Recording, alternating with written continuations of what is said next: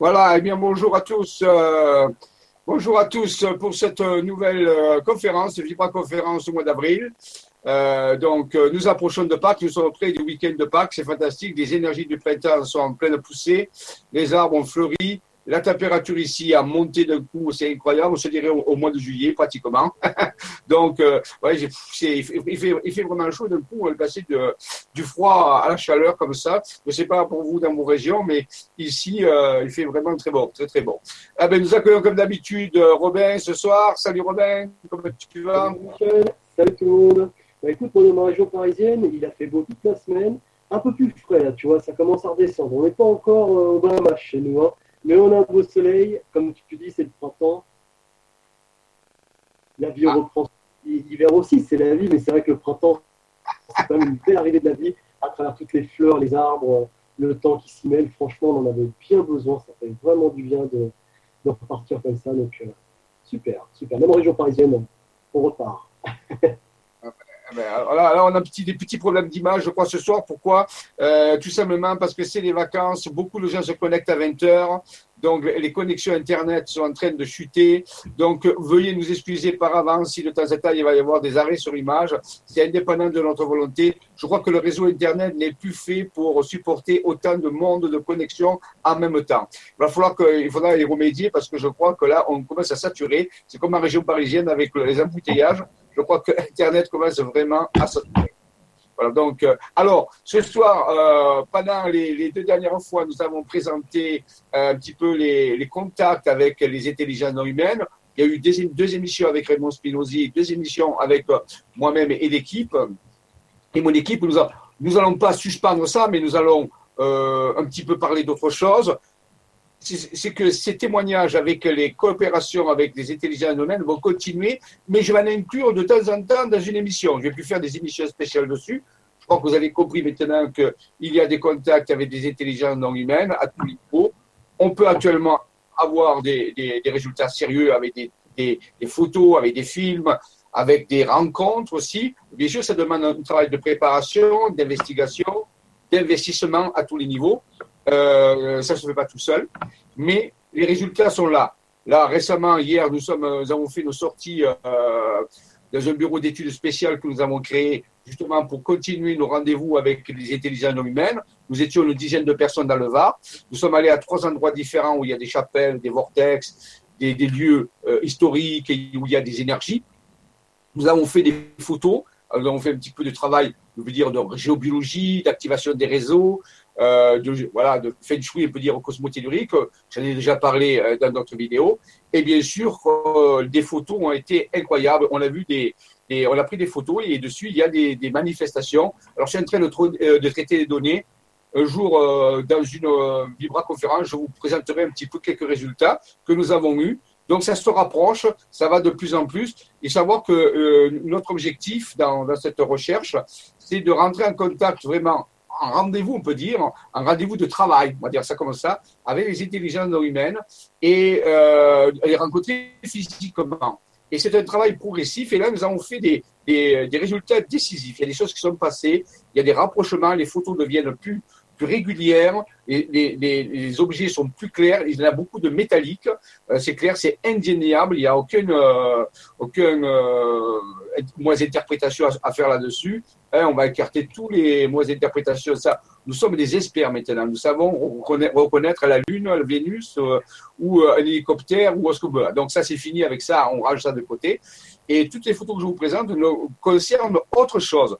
Voilà. Et ces choses sont en train d'arriver. Euh, c'est dans l'ordre des choses aussi qu'elles arrivent. Et nous préparons donc ces, ces rendez-vous de travail.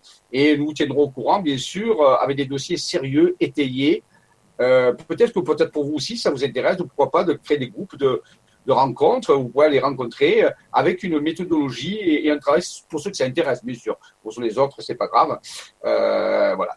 Donc, euh, voilà, je voulais vous dire qu'il y a les nouvelles, il y a, il y a des bonnes nouvelles. Alors, malgré que, bah, fois aussi, la Terre est en train de se transformer à tous les niveaux, c'était prévu, il hein, faut pas être surpris. Euh, ça fait des années, des années que ce chose, souvent, on, on me dit, qu'est-ce qui, qu qui, va se passer? J'ai dit, mais je ne sais rien ce qui va se passer, vous savez il va se passer ce que les hommes vont mettre en place. Euh, c'est totalement coopératif, c'est participatif. on avait dit que c'était un peu une planète quantique ouais, à laquelle on habite. Et eh bien dans le quantique, rien ne se passe en dehors de l'observateur, dont l'observateur fait partie de l'expérience. Donc, si un jour vous posez la question, qu'est-ce qui va arriver? Ben, allez à l'intérieur de vous et dites comment je me, comment je me comporte, qu'est-ce que j'aimais, comment, quelles sont mes pensées, comment est mon cœur.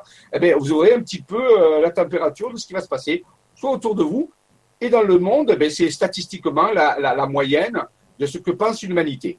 Donc, vous voyez, euh, sans faire le prophète, on peut à peu près savoir où on en est. Ça dépend de comment pense l'humanité actuellement, mais le futur sera par rapport à tout ça.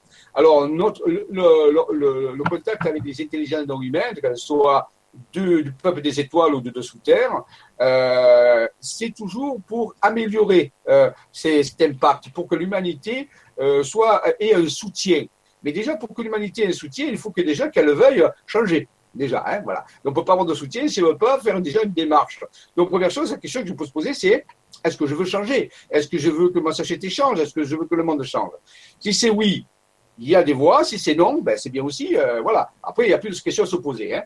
Mais si c'est oui, à ce moment-là, il y a des méthodologies à de l'aide qui peuvent être euh, proposées, toujours avec de l'effort, de la volonté. Ce qu'on peut vous dire, c'est que ne va pas faire le travail à votre place. Ça, c'est même si on voulait, on ne peut pas le faire. C'est impossible. Donc, il faut que chacun d'entre nous euh, ait de la volonté et aille de l'avant et avec de l'efficacité dans le, temps qui était parti maintenant. Voilà. Donc, le, processus accélère, on le sait, on le voit, on voit l'état de la planète. C'est pas, c'est pas grave. C'est que on va pouvoir, euh, si on souhaite vraiment, la question c'est qu'est-ce qu'on veut? Qu'est-ce qu'on veut vivre dans le futur? Et une fois qu'on a, on a posé les objectifs, et on a de plus en plus des outils euh, intéressants qui agissent globalement et qui peuvent aider à, atteindre ces objectifs. Mais la première question qu'il faut se poser, c'est qu'est-ce que je veux vraiment? Voilà, pour, pour moi et pour la société. Voilà. Ça, il faut prendre un papier et un crayon et bien poser ça. Et à partir de là, ben, l'univers euh, et les intelligences humaines et les êtres intérieurs, bien sûr, vont pouvoir commencer à, élaborer des stratégies avec vous, avec votre totale participation. Vous n'êtes pas des, des, gens qui observent simplement en, en, étant dehors. Vous êtes totalement intégrés dans le, dans le programme, il faut le savoir. Hein. Euh, ça, même si vous vouliez être en dehors, vous ne le seriez pas. Donc, euh, tant qu'à faire, euh, allez-y carrément, hein, parce que personne n'est en dehors. C'est physiquement prouvé avec la mécanique quantique, ça, ce sont les données fondamentales de l'univers. Donc, personne est euh, simplement passif et observateur. Ça n'existe pas. Même s'il le croit, ça ne marche pas comme ça. Donc, ça, ça a été démontré des milliers de fois. Donc, ceci étant acquis, vous êtes participatif. Maintenant, où est-ce que vous voulez aller? C'est ça la question. Et dans le temps qui est imparti, hein, qui n'est pas un temps infini, il y a un certain time. C'est un petit peu comme dans un jeu on sait qu'il va y avoir un game over, à un moment donné, le jeu va s'arrêter. Et maintenant, quels sont les objectifs que je vais atteindre tant que le chrono peut tourner? Voilà. Voilà, donc ça c'était nos objectifs. Donc nous avançons sur plusieurs dossiers parce que parfois on me parle en disant où est-ce que ça en est, ce que vous aviez lancé, les appels et ceci? Eh bien, euh, tout va bien, tout va bien. Même pour le Global Healing Quantique Project, le, projet de soins global planétaire qui a été lancé à partir du 21 décembre, et eh bien là, le lundi de Pâques, euh, nous partons euh, du côté de Sisteron, dans les Alpes d'Haute-Provence, dans le sud de la France, près d'un vortex gigantesque, un, immense vortex qu'on appelle Théopolis. Et là, il y a un groupe de personnes qui va se, rencontrer et travailler et œuvrer euh, cosmotelluriquement avec le Feng Shui, la géologie, pour que, ce vortex puisse amener encore un peu plus de, possibilités à, pour ceux qui veulent changer. Je, je vois bien pour ceux qui veulent changer. Pour les autres, euh, excusez-moi, ben, il n'y a rien à faire. Hein. Voilà. Donc, euh, voilà. Donc, euh, voyez, tout avance correctement. Euh, nous créons le futur. Hein. On, ne peut pas le prédire, le futur actuellement. Il faut le créer. Voilà. Donc, si vous voulez, vous voulez prédire le futur, créez-le. C'est la, meilleure façon de pouvoir le, prédire. Voilà. Je voulais, dire ça un petit peu en début.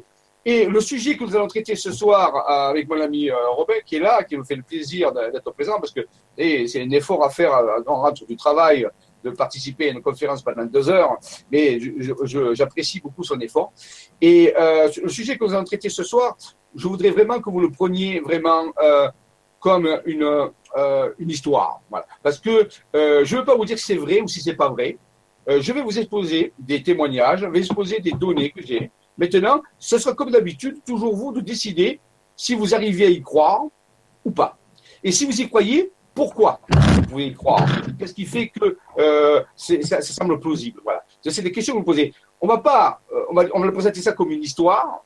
Et je ne vais pas dire si c'est vrai, si c'est pas vrai, je rappelle vous. Mais Si vous y croyez, si vous arrivez à y croire, pourquoi vous y croyez? Et qu'est-ce qui fait que vous fait penser que ça peut être pas simplement de la fantaisie ou une histoire? C'est à vous de le déterminer avec votre discernement, avec votre, la fine pointe de votre intelligence. On va vous donner des éléments durant cette. Et mais je vais raconter ça comme un conte de fées, comme un peu vous savez, l'habitude d'aller à Alice au Pays des Merveilles ou le Magicien d'Oz ou Matrix, de, passer euh, de l'autre côté du miroir. Mais ce soir, nous allons passer vraiment de l'autre côté du miroir.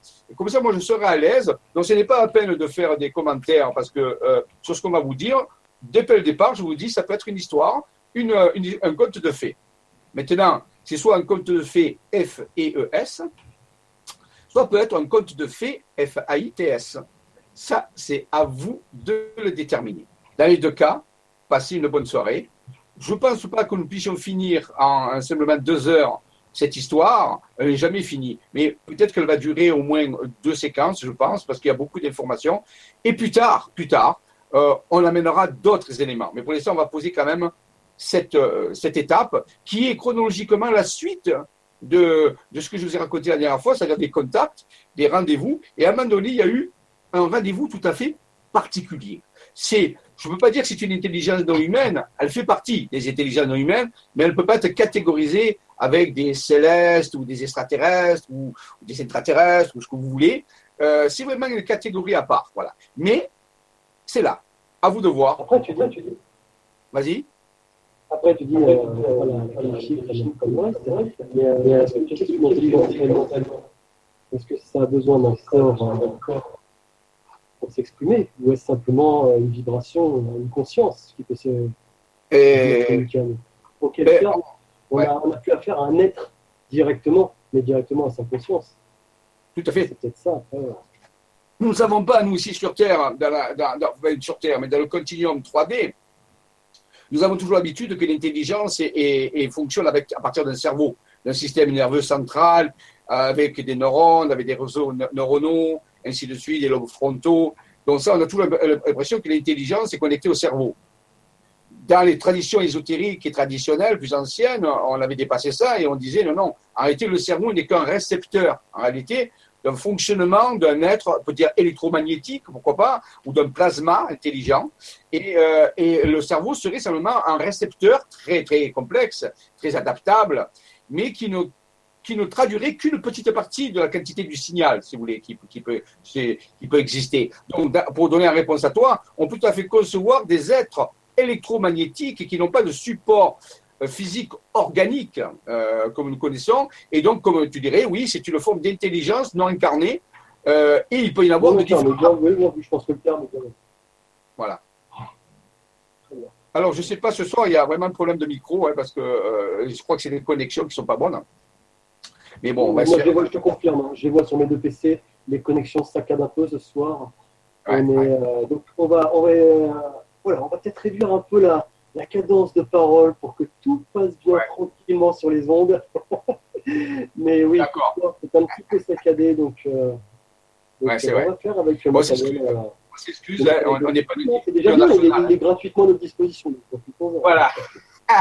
On n'est pas une télévision nationale, euh, donc on n'a pas les, caméramans, les ingénieurs du son. Je dis souvent tous les gens qui s'occupent de ça, vous savez, dans, dans une, souvent on voit pas dans une euh, chaîne de télévision, il y a des centaines de personnes. Nous, on est deux, avec un réseau qui est un peu tremblant. Donc on fait ce qu'on peut. Voilà, tu as raison. Alors, comment voir le côté positif justement? Et eh ben voilà, comme ça. on va quand même y arriver. Alors, donc, euh, nous allons commencer ce diaporama. Robin, dès qu'il veut intervenir, intervient, il n'y a pas de problème. Et euh, s'il y a des questions euh, particulières, euh, il, nous, les dit. Et on, va prendre le temps. On n'est plus aux pièces, vous savez, on va prendre le temps, on mettra le temps qu'il faut pour faire ce qu'il y a à faire. Donc, là, je vais vous partager donc ce, diaporama. J'espère qu'il va bien vouloir marcher. voilà. donc ici, je vais ici.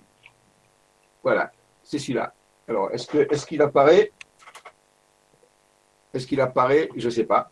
Euh, Moi, de mon côté, c'est bon, Jean-Michel. Il est bon? Ouais, La fantastique énigme d'Indiana. la fantastique énigme d'Indiana. Bon, euh, c'est fantastique. Alors, donc, euh, je vais peut-être. Alors, je vais le faire passer en diaporama. J'espère qu'il va le faire. Tu me diras si c'est bon, hein Est-ce qu'en plein écran, est-ce que c'est bon? Parfait. Ça va? Parfaitement parfait. Tu peux y Bon, alors, bien, mais enfin, je suis heureux que ça fonctionne. Alors, vers une nouvelle terre, euh, là, c'est, il manque un le parce que tout simplement, l'écran est trop grand, tout petit. La fantastique énigme d'Andiana. Alors, pour les gens qui voudraient suivre toutes nos conférences et tous nos trucs, vous savez qu'il existe la chaîne LGC 5, TV5, sur YouTube et vous pouvez vous y abonner. Hein, ça, il y a déjà 1600 personnes qui sont abonnées à la chaîne, j'ai vu. Bon, merci pour toutes ces personnes qui nous font confiance. Mais vous pouvez vous abonner à la, chaîne et, proposer à des gens qui s'y abonnent. C'est gratuit, bien sûr. C'est pour ça que si jamais on met des, des vidéos que vous n'êtes pas avertis qu'il y a des vidéos, parce que parfois, je vais de temps en temps faire des vidéos aussi l'après-midi parce qu'il y a des bonnes connexions l'après-midi, donc des vidéos spéciales d'actualisation qui ne sont pas forcément très longues. Mais euh, comme je ne peux pas toujours les annoncer, ben, si vous êtes abonné à la chaîne, ben, vous, saurez, euh, vous verrez toujours ces, vidéos. Voilà. Je vous le dis, ça existe, il faut le savoir. hein. Donc, LGC TV5 sur YouTube, c'est la chaîne qui est dédiée à tout ce, travail. Alors, Rêve parallèle, euh, c'est le, titre un petit peu euh, de, cette, de, ce- de- de cette aventure. Nous, avons, nous allons rêver dans des mondes parallèles. C'est pour ça qu'on se permet toutes ces choses-là. Et nous allons bien sûr vers une autre terre, une autre terre, terre peut-être mythique ou peut-être peut-être qui est en train d'être là, qu'on ne voit pas. On ne sait pas. La fantastique légende d'Andiana. Nous rentrons dans la légende et on verra qui est cette Andiana. On va prendre du temps pour la découvrir.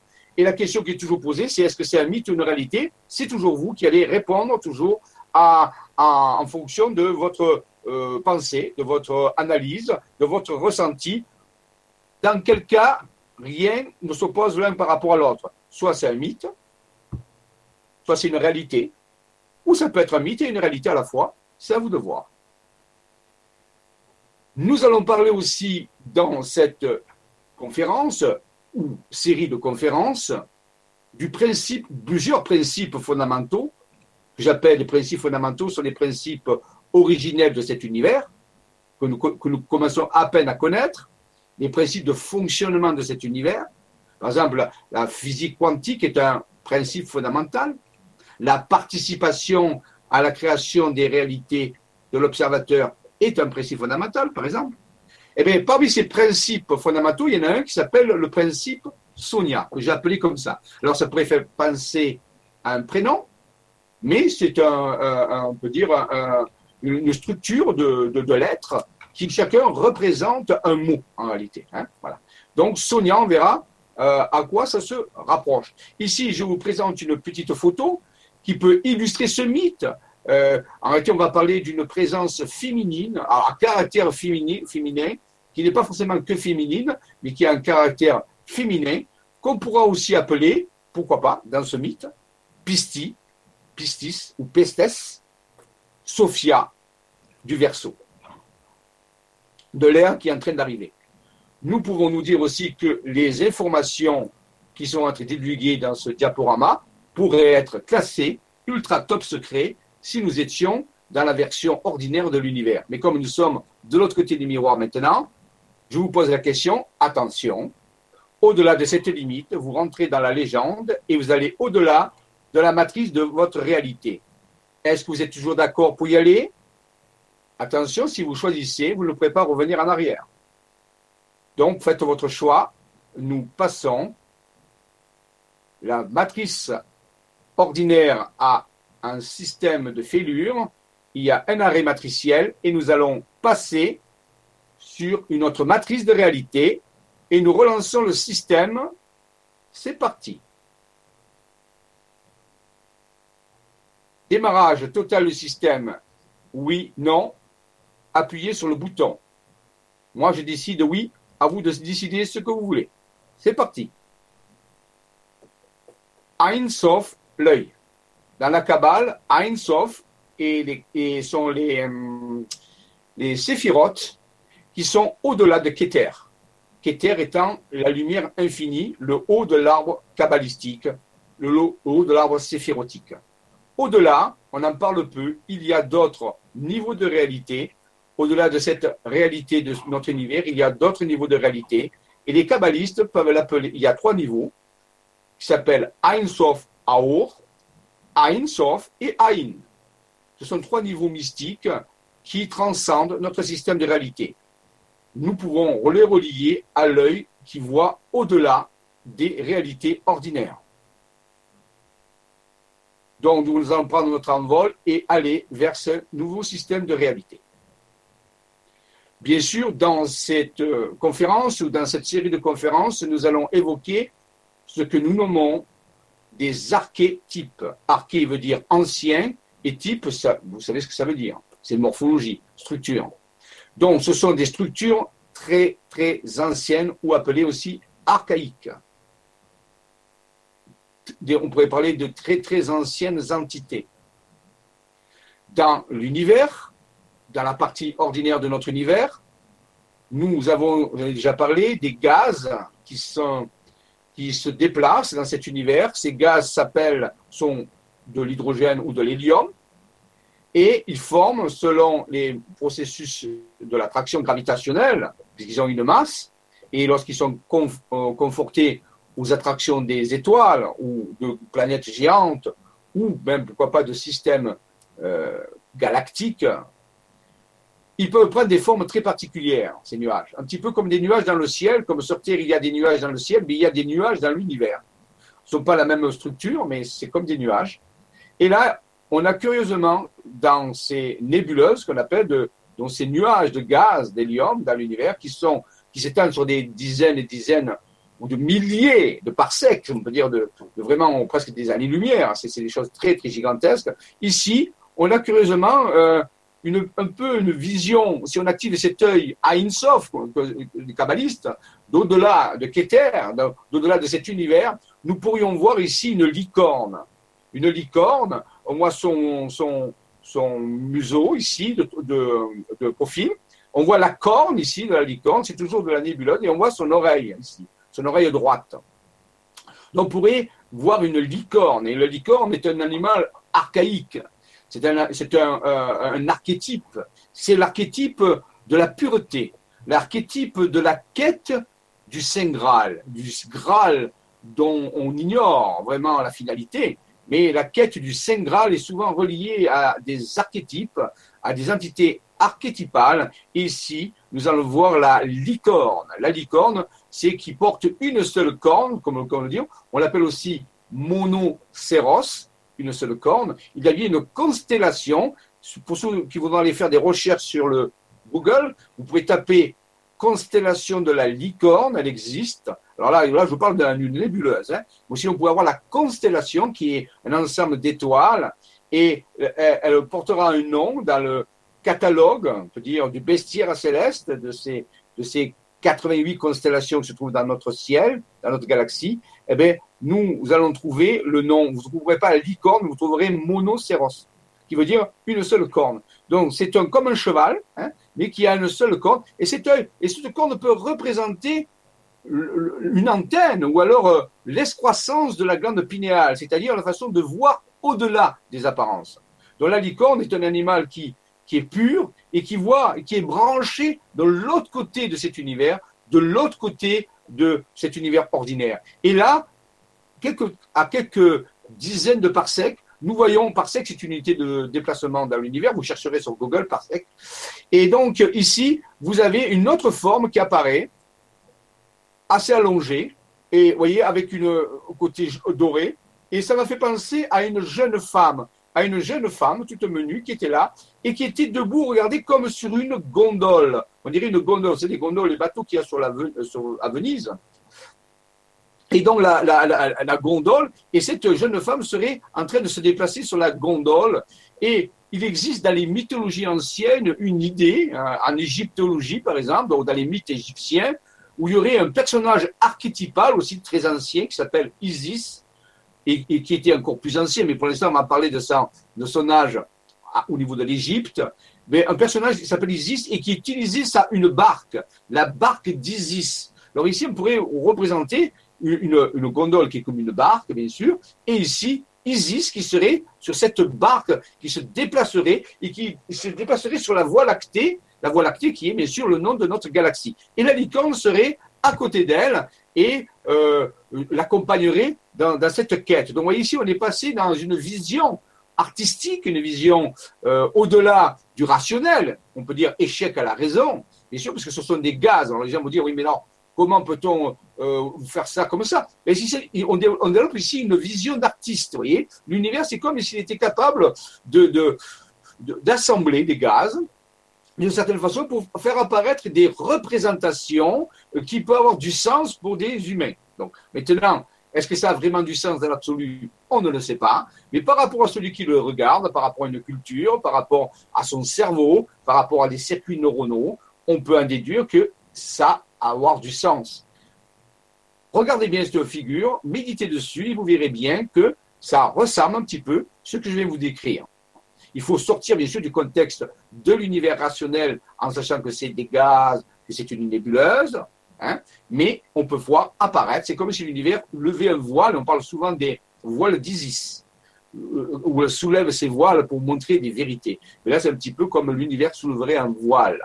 Rappelez-vous que soulever le voile, ça veut dire aussi apocalypse, soulever le voile. Voilà, donc euh, c'est une première approche de ces principes fondamentaux de l'univers. Vous voyez, il y a des visions particulières qu'il faut sortir de nos visions ordinaires. Vous se donner le droit Hein, de sortir de nos visions éternelles, tout en restant logique, tout en restant dans une forme de métalogique, de logique euh, déductive, bien sûr. Il ne s'agit pas de renoncer à, notre discernement, mais de l'appliquer d'une façon beaucoup plus fluide, beaucoup plus intense, beaucoup plus large. Et, c'est pour ça que les, les images peuvent nous aider là-dedans. Alors, rapprochons-nous plutôt maintenant de la Terre. Nous avons quitté, nous sommes allés un petit peu dans l'espace jusqu'à maintenant. Et là, nous allons aller vers la planète Terre, une planète qu'on appelle la planète bleue, vous voyez, qu'on voit magnifique planète euh, qui, qui, a une biodiversité incroyable. On pourrait dire que notre planète Terre est une planète précieuse dans l'univers. Elle a une telle biodiversité. Souvent, on entend parler euh, des certains contacts que personnes ont eu avec des extraterrestres, par exemple. Et souvent, les extraterrestres disent, vous savez, votre planète est inestimable. Dans d'autres types de planètes, il y a moins de biodiversité que sur Terre. C'est beaucoup plus uniforme, si vous voulez. La Terre a une, quantité incroyable d'animaux, de, de végétaux et d'humains et d'autres. Et et on m'a dit, c'est très précieux dans l'univers d'avoir, c'est un petit peu comme si on avait un catalogue énorme de toutes sortes de formes de vie. On pourrait certains appeler ça une bibliothèque. Pourquoi pas une bibliothèque, mais non pas de livres, mais une bibliothèque génétique, une bibliothèque de vie, de forme de vie. C'est un peu comme la Terre était une bibliothèque vivante qui avait en son sein une représentation de multiples, multiples formes de vie qu'on pourrait trouver ailleurs sur notre planète, mais de façon beaucoup plus réduite. C'est pour ça que la Terre a un énorme intérêt pour, euh, pour l'univers, parce qu'elle est une des planètes, je ne dis pas c'est la seule, mais une des planètes très riches au niveau de la biodiversité. Et là, nous sommes en train de la détruire. Nous sommes en train de détruire cette biodiversité. C'est pour ça que des formes de vie non, hum-, humaines vont euh, essayer de, de, nous aider, à nous soutenir dans cette prise de conscience que cette planète est euh, déjà fondamentale pour notre forme de vie à nous, bien sûr, hein, parce que si on la détruit, on va mourir avec, mais sinon, pour l'univers, elle a aussi un intérêt incroyable. Donc, vous voyez, il faut, être capable de sortir des frontières de notre monde et essayer de voir euh, de notre point de vue, essayer de voir ce, de cet autre point de vue. Si vous étiez un extraterrestre et on vous disait que cette planète a une énorme quantité de formes de vie, est-ce que vous ne voudriez pas la protéger? Est-ce que vous ne voudriez pas sensibiliser ses habitants à cela? Avant d'atteindre le non-retour, le point de non-retour, de destruction, de défondrement, ce qu'on appelle du système écologique général. Il faut savoir que les scientifiques ont reconnu que la Terre a déjà eu, dans toute son histoire, cinq extinctions de masse, où 80% de tout ce qui était vivant sur Terre a disparu. Cinq fois, c'est déjà arrivé dans toute son histoire. Il ne faudrait pas, je ne crois pas que ce serait intéressant que nous vivions une sixième extinction. Ce serait très dommageable. Nous pouvons encore l'éviter en, s'alliant avec des êtres bénéfiques qui peuvent nous aider, nous soutenir, mais ils ne peuvent pas faire l'œuvre à notre place. Ça, c'est clair. Donc, vous voyez, c'est très important de réfléchir comme cela. Alors, justement, face à ce programme, je ne dirais pas de sauvetage, mais de sauvegarde de, de, modification euh, de ce qui va arriver sur Terre, de ce qui est en train d'arriver, ce qui ne va pas arriver, ce qui est en train d'arriver, eh bien, on peut, on peut concevoir qu'il y a des entités qui viennent. Et parmi ces entités qui viennent, il y en a une très exceptionnelle dont on va commencer à peine à parler ce soir. On va simplement soulever une petite partie du voile, tellement elle est, euh, elle est d'une telle grande amplitude, cette entité, que moi-même, qui l'ai côtoyé, hein, dans, mon, dans, mon, dans mon histoire, je l'ai côtoyé, et d'autres chercheurs l'ont côtoyé aussi, je ne suis pas le seul, bien sûr. Euh, euh, en, côtoyant cette entité, nous n'avons pas pu estimer son ampleur. C'était était pratiquement, on peut dire que les paramètres allaient presque vers l'infini, tellement elle avait une, amplitude énorme.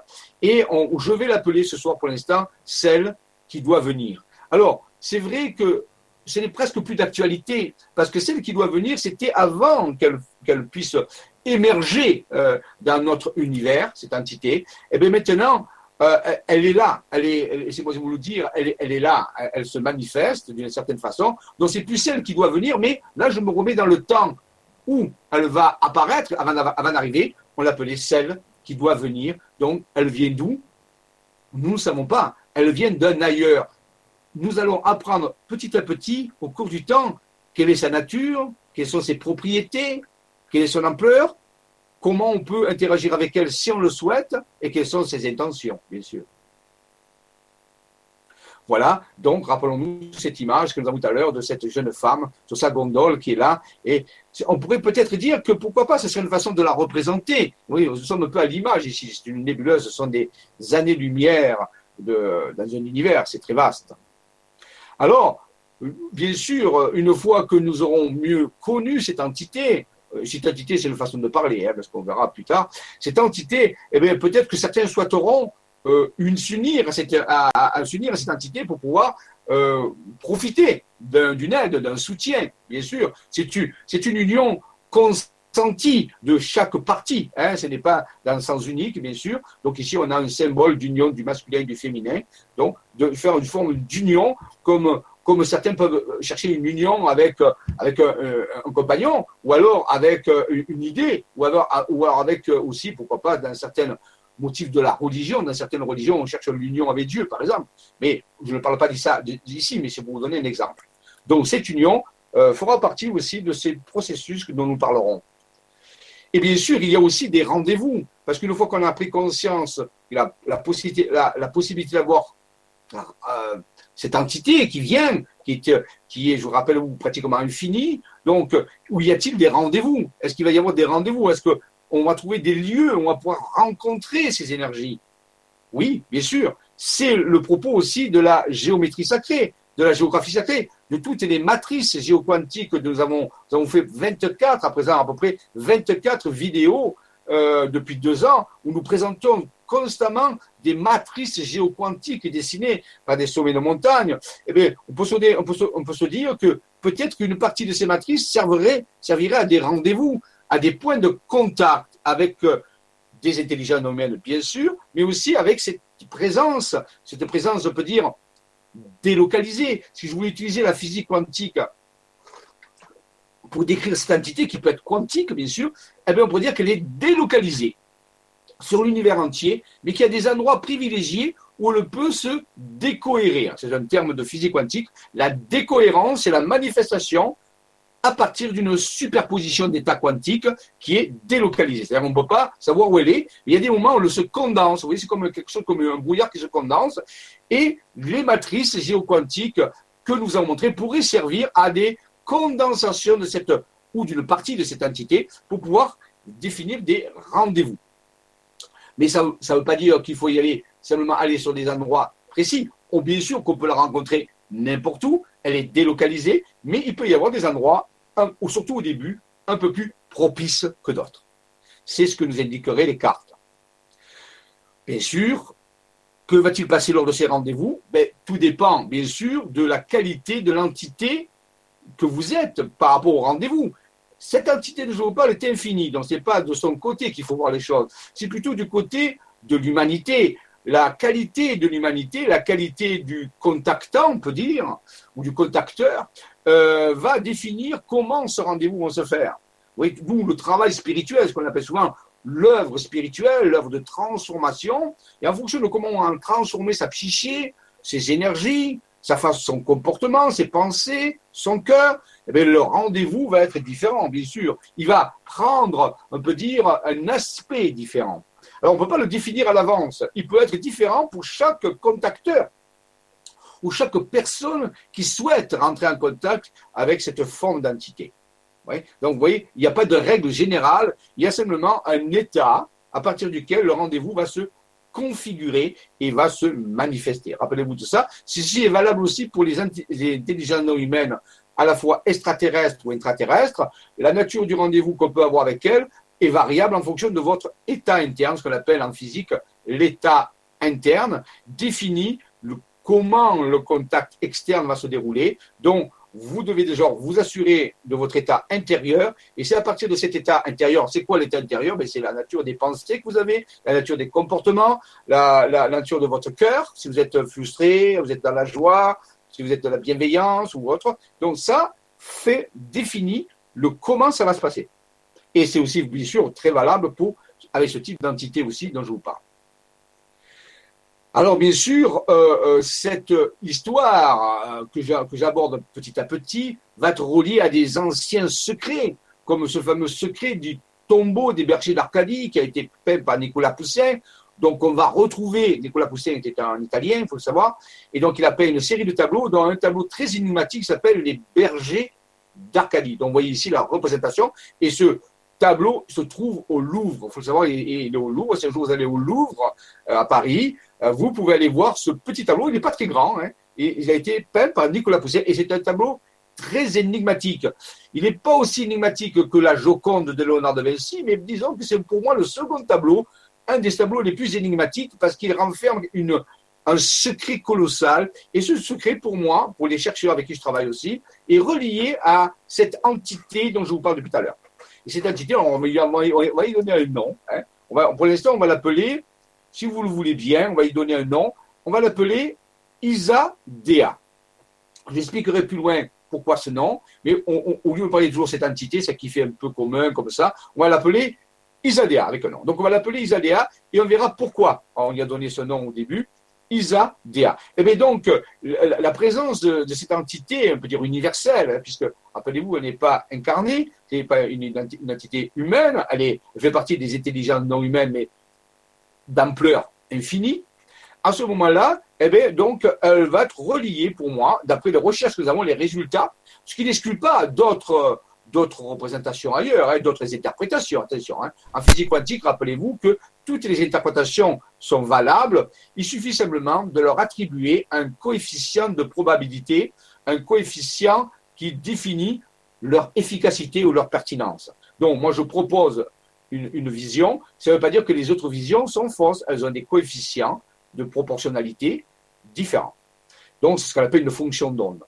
Alors, donc ici, dans, l'hypothèse dont je vous parle, ici, ben, ce tableau serait relié à ce tombeau, qu'on appelle ce tombeau, que trois bergers regardent.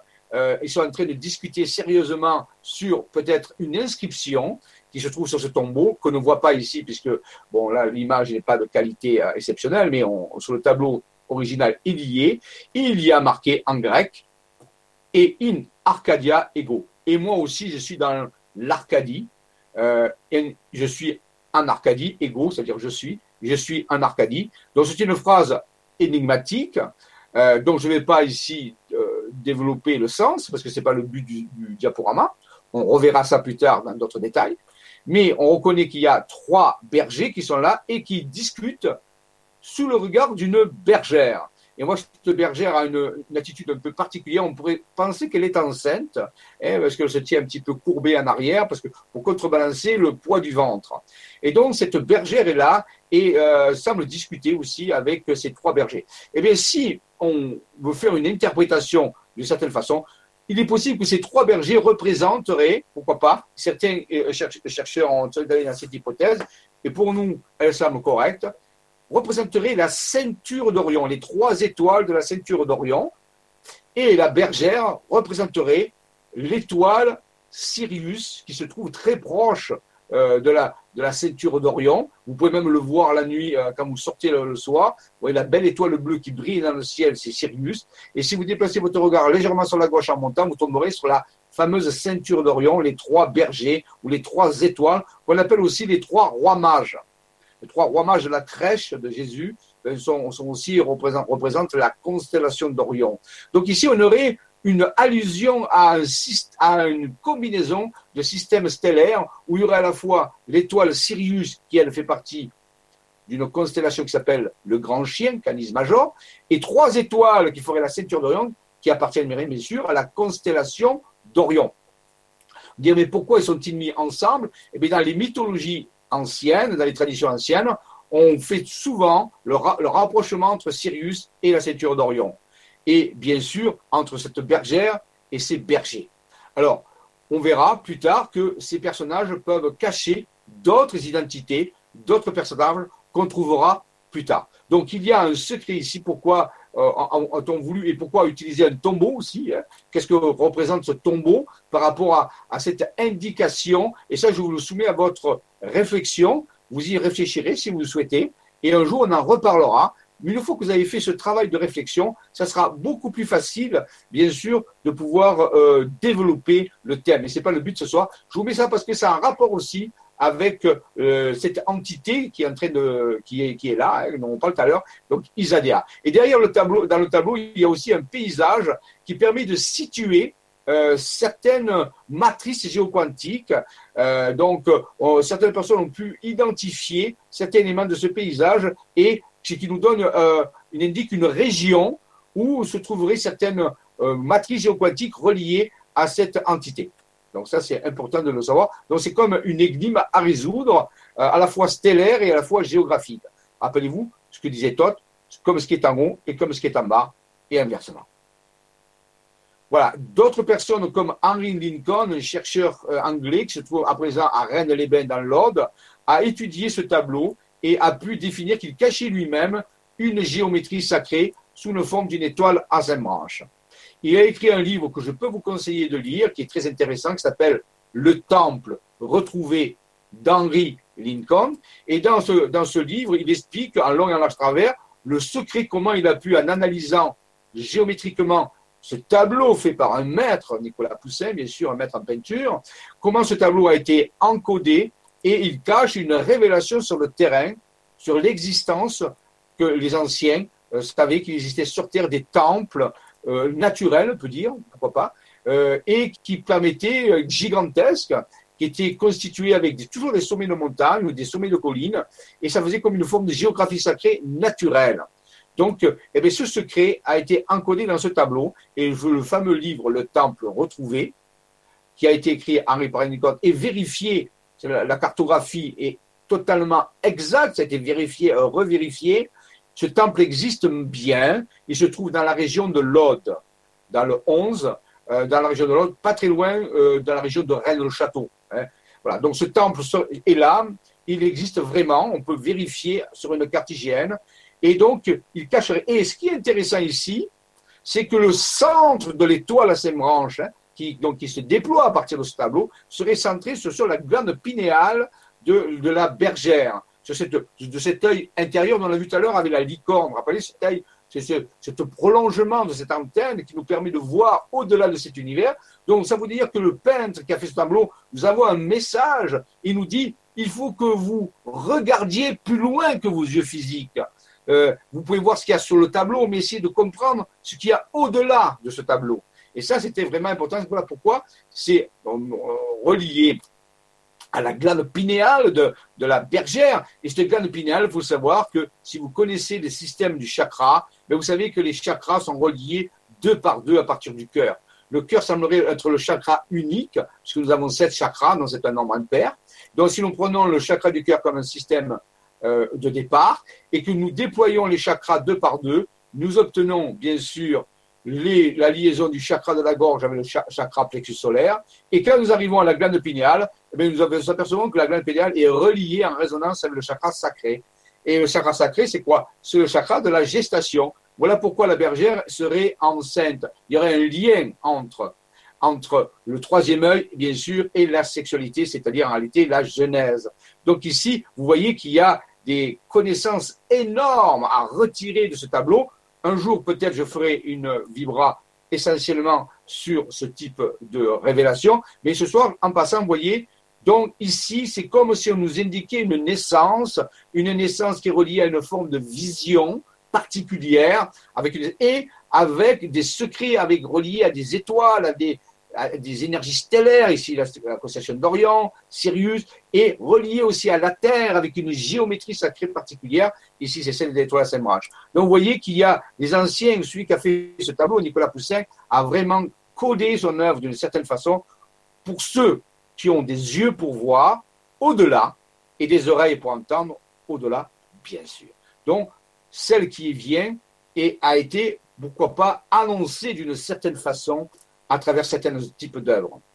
Et nous allons affaire, bien sûr, à des technologies d'autres univers. On a souvent l'habitude de, parler de cet univers, mais vous savez qu'actuellement en physique quantique, pour que la physique tienne le coup, pour que la physique reste logique, pour que la physique reste cohérente, les physiciens ont été obligés, et c'est euh, euh, actuellement officiel, hein, de euh, entrevoir l'existence qu'il n'y avait pas qu'un seul univers, mais que nous serions des, dans un plurivers ou un multivers, c'est-à-dire une somme infinie d'univers, hein, qui constituerait pourquoi pas un méta-univers, c'est-à-dire un ensemble de infini d'autres univers.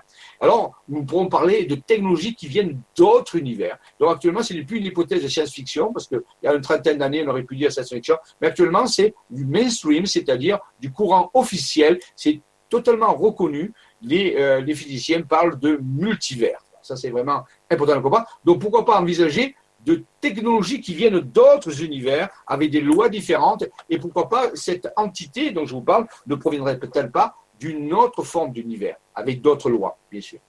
Donc ça serait cette technologie et pourquoi pas sur Terre, il y a eu des utilisations de technologies qui dépassaient cet univers, mais elles sont restées dans une forme de, on peut dire, croyance religieuse, de, de, de, vision religieuse des choses, et peut-être qu'elles cachent derrière des principes fondamentaux de l'univers ou de multivers qu'il faudrait comprendre. Un de ces processus, par exemple, ce serait, le, puisque nous arrivons à la période de Pâques, et pour dans la tradition chrétienne, le lundi de Pâques, c'est le jour de la résurrection, cette résurrection pourrait faire partie de technologies d'autres univers que nous ne comprenons pas, que nous avons resté dans un, laissé dans un, peut dire, contexte religieux, hein, de, spiritualité religieuse, sans essayer trop de comprendre ce qui pourrait se cacher derrière cette, cette, cette manifestation de cette résurrection, et peut-être que ce sont des technologies d'autres univers, et peut-être que cette entité qui est en train de venir, qui est là, et qui se déploie, va peut-être nous amener, pour ceux qui le veulent au moins, des informations de comment utiliser ces technologies dès que nous aurons réglé les problèmes planétaires que nous avons actuellement. Parce que bien sûr, il n'est pas question d'utiliser ce type de technologie dans une, dans une civilisation qui continue à s'entretuer et à, exploiter les uns les autres et à détruire son écosystème. Ce type de technologie ne peut être offert qu'à des civilisations qui ont grandi qui sont devenus mûrs, adultes, et qui ont, se sont pacifiés pour passer à autre chose. Donc, vous voyez, ça, mais ça ne veut pas dire que ce n'est pas en, route. Euh, euh, voilà. Donc, ça, c'est important de comprendre. Donc, la technologie de la résurrection, pourquoi pas entre parenthèses, pourrait être considérée comme une technologie d'autres univers. Ça serait plus grand que notre univers, puisque dans notre univers, bien sûr, nous n'arrivons pas à comprendre comment ça marcherait. Alors, bien sûr, on peut aussi envisager que de ces autres univers, ou version de notre univers, ou de l'autre côté de la matrice. Rappelez-vous tout à l'heure, on est sorti de la matrice, il y a une fêlure, nous avons relancé le système sur notre matrice. Eh bien, il y aurait des, technologies de, de matrice spatio-temporelle où il y aurait des, vaisseaux, pourquoi pas, qui pourraient exister, des vaisseaux qui seraient différents, bien sûr, des vaisseaux qu'on pourrait concevoir actuellement euh, avec notre imagination, quelque chose qui dépasserait notre entendement, mais pourquoi pas, la physique quantique ne le rejette pas elle envisage une multitude, rappelez-vous, elle peut envisager une multitude de multivers.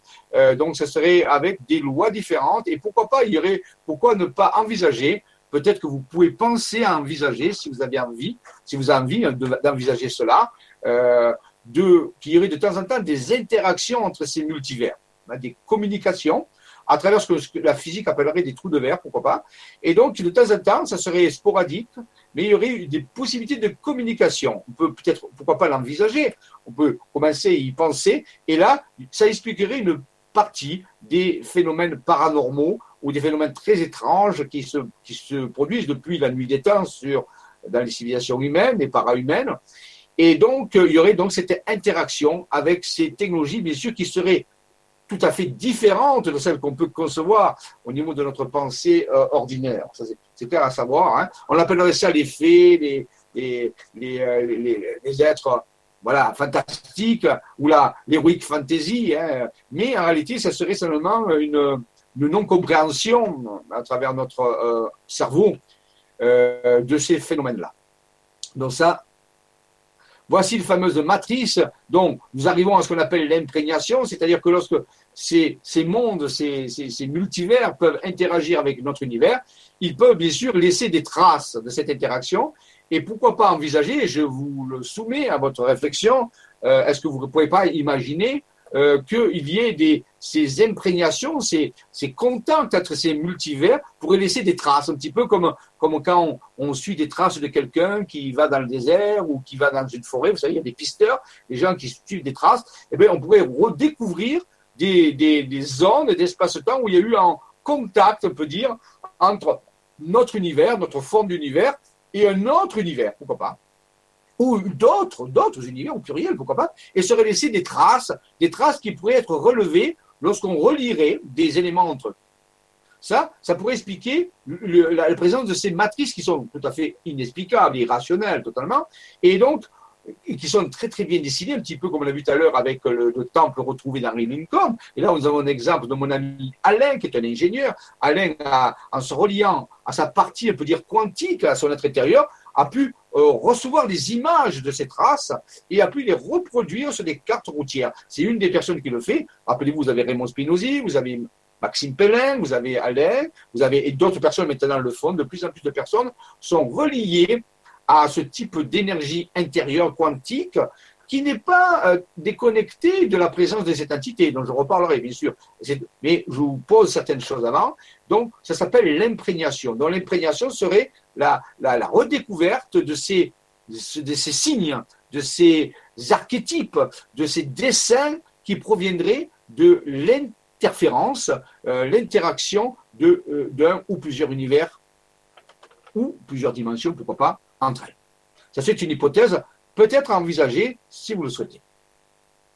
Et rappelons-nous, bien sûr, qu'il y a le reflet, c'est-à-dire que ces dessins qui apparaissent un petit peu euh, donc sur la surface de la Terre, euh, sur la géographie de la Terre. Je ne parle pas ici des crop circles, hein. je parle ici des dessins qui sont apparaissent lorsqu'on relie entre eux des structures solides comme pourquoi pas des chapelles ou pourquoi pas des dolmens ou des menhirs ou alors des montagnes, des sommets des, des, sommets d'altitude de montagne, et eh ça fait des dessins. Est-ce que ces dessins, bien sûr, on s'est aperçu qu'ils ne sont pas aléatoires, ce ne sont pas des points qu'on relie comme ça qui obtiennent un dessin qui est tout à fait euh, déstructuré, pas du tout. Ils ont des formes, des constellations parfois, qui se trouvent dans notre ciel, ou parfois d'autres formes de géométrie euh, qui sont tout à fait reconnaissables par notre cerveau, qui sont des choses logiques, qui ne sont pas des choses déstructurées. Donc ça, ça s'appelle le reflet. Donc après l'imprégnation, il y a le reflet. Donc vous avez vu au début, il y a la fusion, après il y a les rendez-vous, après il y a euh, la, donc euh, l'imprégnation et le reflet. C'est comme il y, un, y avait un phénomène qui est en train de se passer, qui est sous nos yeux, mais que nous n'arrivons pas à voir avec nos yeux physiques. Euh, sauf si notre être intérieur, notre partie quantique, la partie peut-être qui est connectée à ces autres univers, nous, nous le montre à travers notre œil intérieur et seulement après nos yeux physiques arrivent à le percevoir sur les cartes, voyez Mais c'est peu, les yeux physiques le perçoivent à la fin. Il nous faut que notre œil intérieur, notre œil quantique, notre œil qui voit euh, dans d'autres dimensions, arrive à, percevoir euh, ces, structures. Et donc l'œil physique ensuite n'a plus qu'à le, tracer, de le voir sur le tracé. Donc ça serait ça. Donc ce serait l'union du ciel et de la terre à ce niveau-là.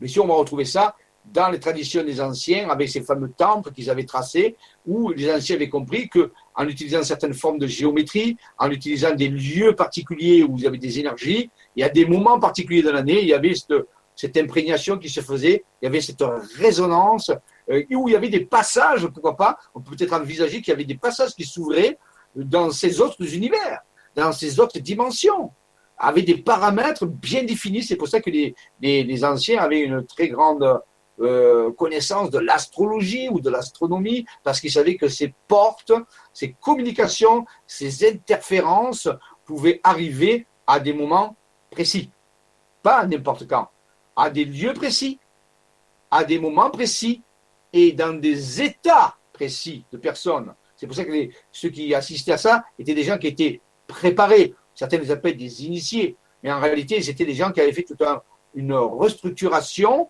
euh, à, l'intérieur d'eux, à la fois psychique, à la fois mentale, à la fois pourquoi pas génétique, à tous les niveaux, pour pouvoir être en résonance. voyez Donc il y a plusieurs paramètres. C'est une vraie science. Ce n'est pas un truc hasardeux comme ça. C'est une science. Dans les anciens, et cette science, on l'a carrément oubliée, nous, dans notre monde occidental actuel. Et quand on regarde ça, on, on pense que c'est de la folie, que c'est du fantasme. C'est simplement notre propre ignorance, euh, notre focalisation extérieur à ces choses-là. Hein, c'est comme, c'est comme si vous essayez de faire euh, expliquer à, quelqu'un de l'époque du Moyen Âge un téléviseur à plasma 4K.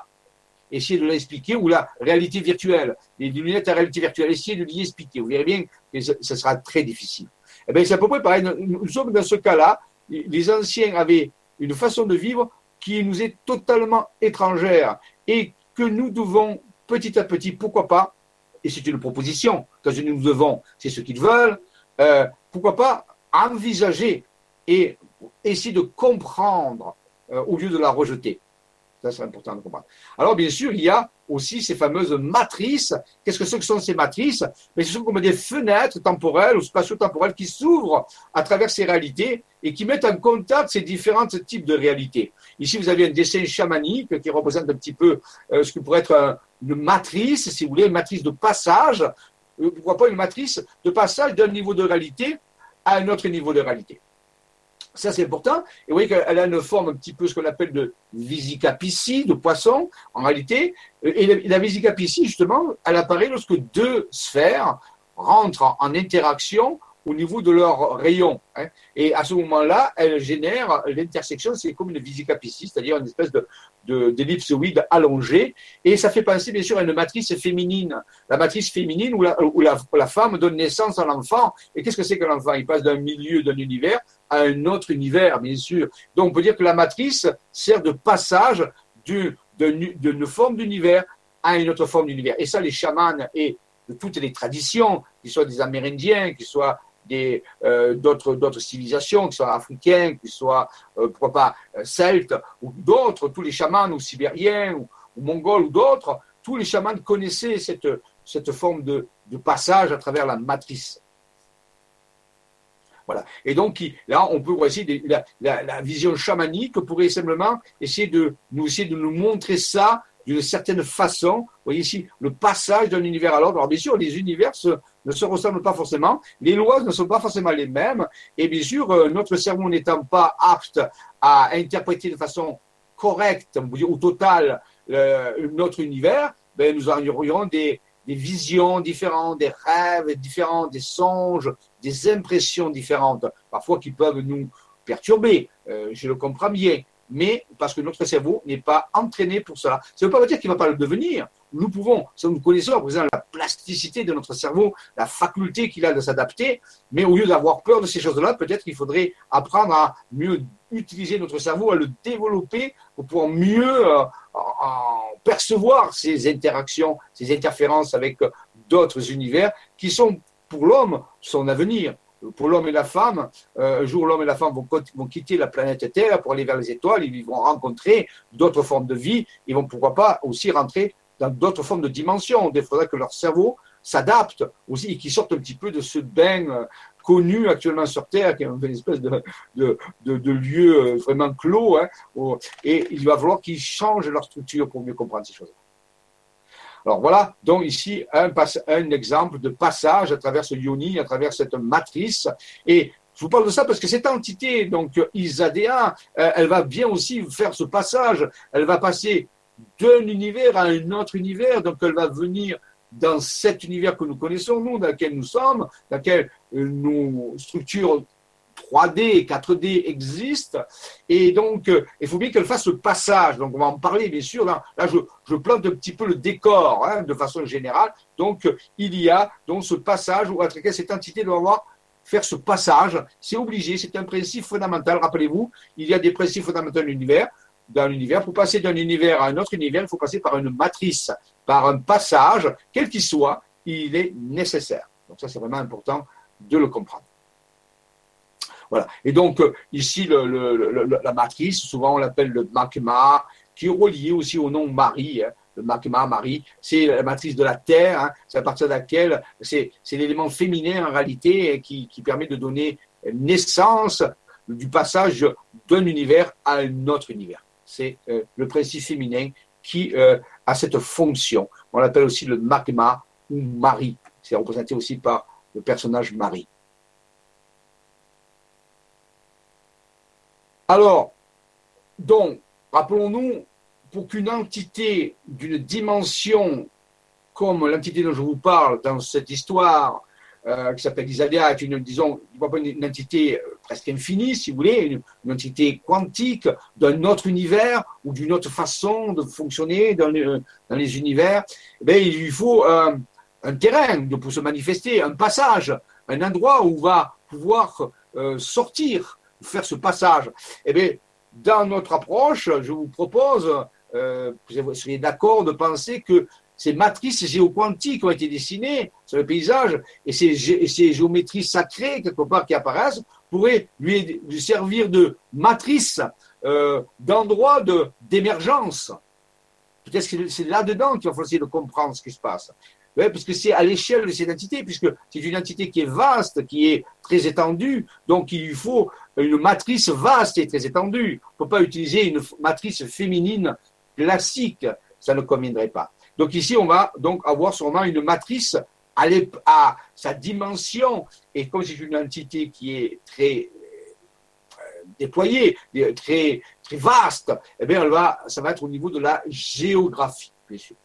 Donc la géographie, c'est ce qui va y donner cette matrice, ou ensemble de matrices. Voilà pourquoi, au cours des, au cours des temps, M. Raymond Spinozzi, toujours relié à son être intérieur, à cette partie quantique de son être a pu, petit à petit, au cours du temps, à travers son œil intérieur, manifester des matrices sur le paysage, reliées, je vous ai dit souvent, avec des villes, soit des villages, soit avec euh, des montagnes. On commence à mieux comprendre pourquoi, à quoi servent ces matrices. Elles servent à repérer sur une géographie des endroits où pourrait faire des passages interdimensionnels ou interuniversel aussi, puisqu'on est dans les deux hypothèses, à la fois de dimension autre, mais aussi d'univers autre. La physique, rappelez-vous, en parle. Donc, ça serait des seuils, des passages, des structures qui favoriseraient le passage. Nous devons essayer de mieux les comprendre. Pourquoi pas? Je vous propose d'essayer d'essayer de mieux les comprendre. Comment peut-on comprendre ces choses-là qui nous dépassent? C'est un véritable défi. J'en conviens la première, action que nous pouvons avoir, c'est de rejeter cela, c'est-à-dire de, dire que ceci est un fantasme et ceci n'a pas d'existence ou de pas le comprendre.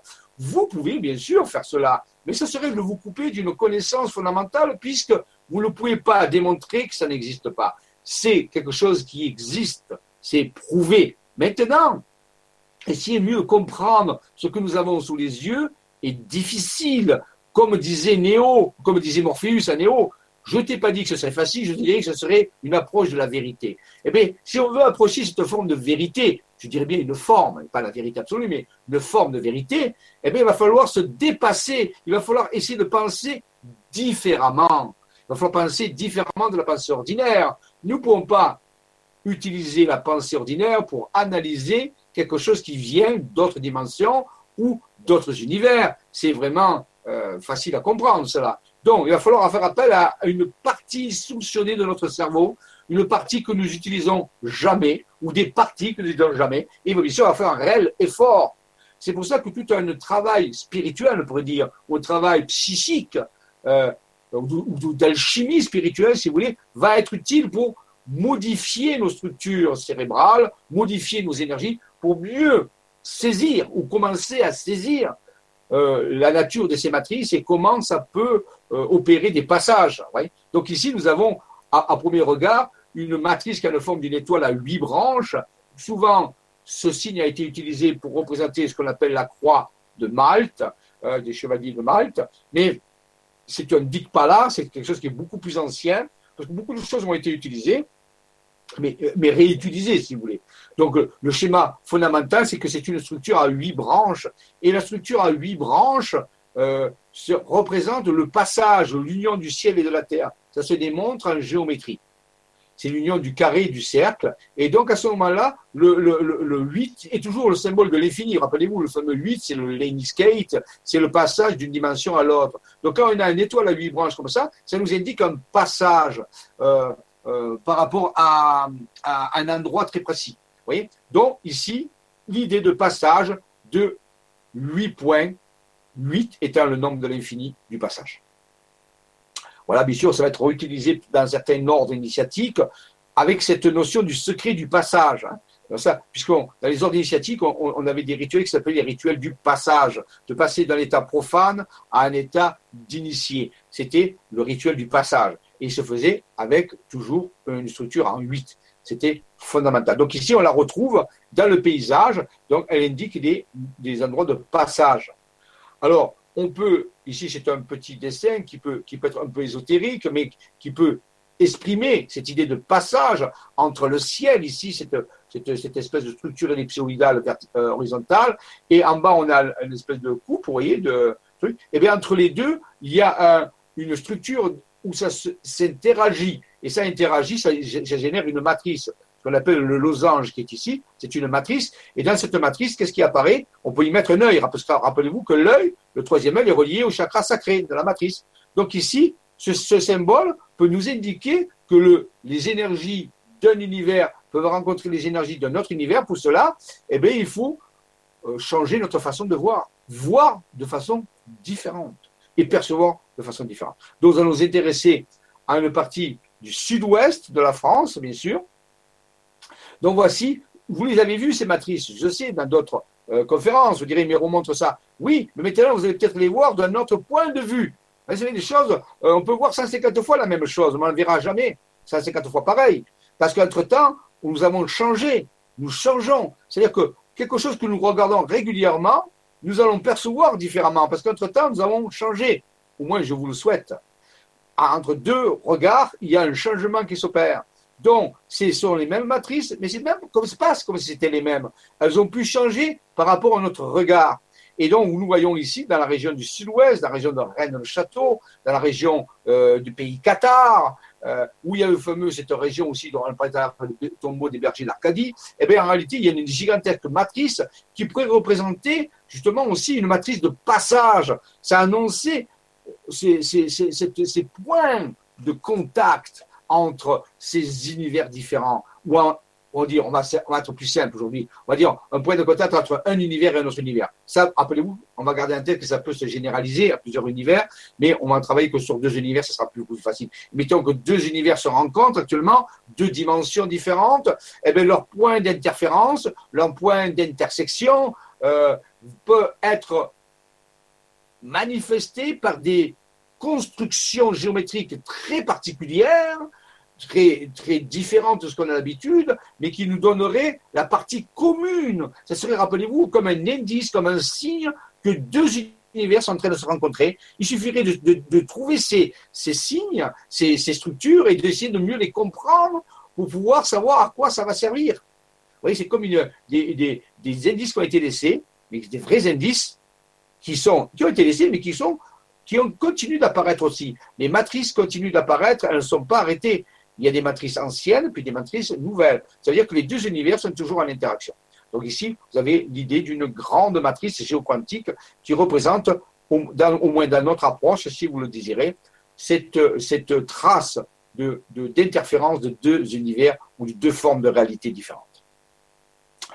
Voilà, d'autres aussi, donc je vous en, présente quelques-unes. Donc c'est toujours la même, la même interprétation. Les matrices changent parce que les informations que s'échangent les deux univers change aussi. Donc, ça veut dire que chaque matrice pourrait représenter une catégorie d'échange d'informations, comme une espèce de programme, comme une espèce de langage un langage différent où les deux univers, alors ici on parle de deux univers, on ne parle plus d'entité euh, euh, humaine comme nous connaissons. Donc ces deux univers sont en train de se rencontrer et ils, génèrent comme un langage, comme une forme d'expression dont serait représentée euh, par les matrices. Hein, voilà, donc ici à Bugarage, par exemple, là ici, vous voyez, et parfois il y a des constellations qui apparaissent, ça dessine des constellations, ça dessine des étoiles. C'est un dialogue entre deux univers qui est, peut dire, signifié sur la géométrie euh, d'un paysage, d'où la géographie. Voilà ici le fameux village de Fa, parlé, qui est très important pour l'éclipse du 21 août 2017. On, donc nous avons, on nous a révélé cette entité, si vous voulez, euh, gigantesque, que j'appelle Isadea, en relation avec nos êtres intérieurs, nous a révélé que Fa est un point fondamental à partir duquel on peut réguler l'activité euh, de Yellowstone, du volcan Yellowstone, qui va bien sûr recevoir cette éclipse le 21 août. Alors, c'est une des matrices qui a été faite par Raymond Spinozzi, à travers la vision qu'il a eue, hein, mais d'autres matrices sont apparues après et qui confirment cela, euh, même avec une date. Je vais montrer déjà cette, carte. On voit la date apparaître le 21 août 2017, écrit par des montagnes, et, euh, et c'est centré toujours sur Fa. Donc Fa semblerait être un point de, de régulation euh, pour l'événementiel, entre autres, du 21 août 2017. Sachant que Fa, ça vient du, latin Fanum, et Fanum, c'est le temple sacré. Il faut le savoir. Et à Fa, il y a une tour d'un ancien temple sacré qui était dédié au soleil, il faut le savoir. Hein. Ça, c'est officiel, c'est historique. La tour de Fa, on l'appelle, était une tour solaire dédiée à, l'activité du soleil dans les temps très reculés. Donc, vous voyez, ce n'est pas un, un lieu euh, anodin et il semblerait être une soupape de régulation euh, planétaire une des soupapes, il y en a sûrement d'autres, mais ici, nous est révélé par cette interférence. C'est comme si ces deux univers nous communiquaient, nous parlaient euh, un certain langage de géométrie, puisque c'est un langage universel. Vous savez que la géométrie est un langage universel. Euh, est-ce qu'il n'y a pas de questions pour l'instant? Non, pas de. Alors, Jean-Michel, Jean-Michel, Jean-Michel, si, si, quelques questions si tu veux. Ah, alors je vais venir, je vais, devenir à l'écran. Voilà, ça c'est facile. Justement, donc, voilà. Tu parles de fa, tu parles d'endroits justement euh, énergétiquement intéressants pour, euh, pour. Euh, je vais partir un petit peu aux États-Unis, puisqu'on oui. parlait donc, il y a peu de temps de, du fameux Yellowstone, justement. apparemment, je lis un message qui dit que le voyage aux US a, été annulé, donc ça, moi, je ne suis pas au courant.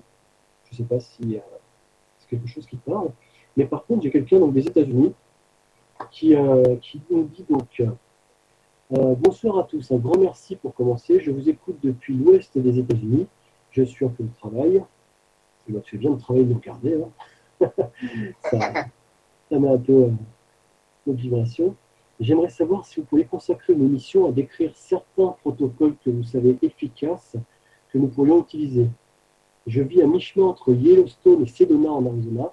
Peut-être pourrais-je aider d'ici puisque le voyage de ces étés aux États-Unis a été annulé. Euh, ah merci. Oui. Euh, oui, oui, pourquoi pas. Moi, je, suis, je suis. Alors, peut-être que ça va pas intéresser tout le monde, mais je veux bien consacrer euh, lors de la prochaine émission, pourquoi pas. Donc, je vous donnerai les dates tout à l'heure. On pourrait donner un exemple justement de ce, de ce type de protocole. Je ne peux pas donner tous les protocoles parce que ce serait trop long, mais c'est vrai que on pourrait voir comment, en interagissant avec cette entité ISADA et les êtres intérieurs, on a pu établir des protocoles en relation avec ces matrices et l'événement événementiel du 21 août 2017. Je suis tout à fait d'accord, c'est une très bonne euh, demande. On pourra en tenir compte pour la prochaine euh, Vibra conférence où on consacrera un petit peu de temps euh, pour montrer euh, un exemple de protocole. Ce sera un des exemples de protocole, bien sûr. Bien sûr. Ok, super. J'ai également une question qui nous dit euh, donc, c'est, je t'entends bien avec qui était, c'est LGC Échange. Un super esprit plus grand que cet univers peut-il se manifester de nos jours et soutenir la métamorphose universelle de cet univers vers une nouvelle forme de conscience plus élevée? Ce n'est pas une question, c'est le, le, le, résumé de la, Alors voilà, justement, j'étais en train de le dire en même temps que j'étais en train de le lire. je continue jusqu'au bout. Écoute, quitte à partir, ouais, ouais, ouais, en fin de compte, le piège, c'est qu'il y a des points d'interrogation après. Ah oui, c'est vrai, c'est vrai. C'est piégé. piégé, voilà. euh, J'ai ça, Sakasha qui nous met bonsoir à tous. J'observe de moi beaucoup de séparations et de coups de foudre amoureux, comme si euh, les vrais couples se reformaient. Mon sentiment, c'est que la nouvelle ère va passer par les retrouvailles des, des âmes amoureuses sur un autre plan, que ce soit par l'amitié ou par l'amour. Ma question est, est-ce que ces retrouvailles sont du fait des planificateurs? Cela expliquerait beaucoup des signes troublants dans ce que je vois. Merci de m'éclairer. Ah, Comment on planifier ces, ces retrouvailles? C'est une question très vaste. Je n'ai pas la prétention de, de, de, vous répondre en deux minutes. Euh, de mon point de vue, de mon point de vue, et ce n'est pas euh, total, mais il est fort possible que certaines rencontres actuelles soient le fait de, la planification. Pas forcément de planificateur, mais de la planification. C'est-à-dire qu'en réalité, des entités humaines incarnées, qu'on appelle des humains, hommes, femmes, sont en train de se retrouver euh, pour pouvoir peut-être œuvrer ensemble dans, cette, euh, dans cette œuvre de transition planétaire. Alors, on, a différentes façons de se rencontrer. On peut se rencontrer simplement par un sentiment amoureux, comme on fait ordinairement, mais on peut aussi se rencontrer avec un sentiment amoureux, mais aussi derrière un projet d'âme, c'est-à-dire un projet d'âme de couple, et pourquoi pas de groupe aussi. Hein.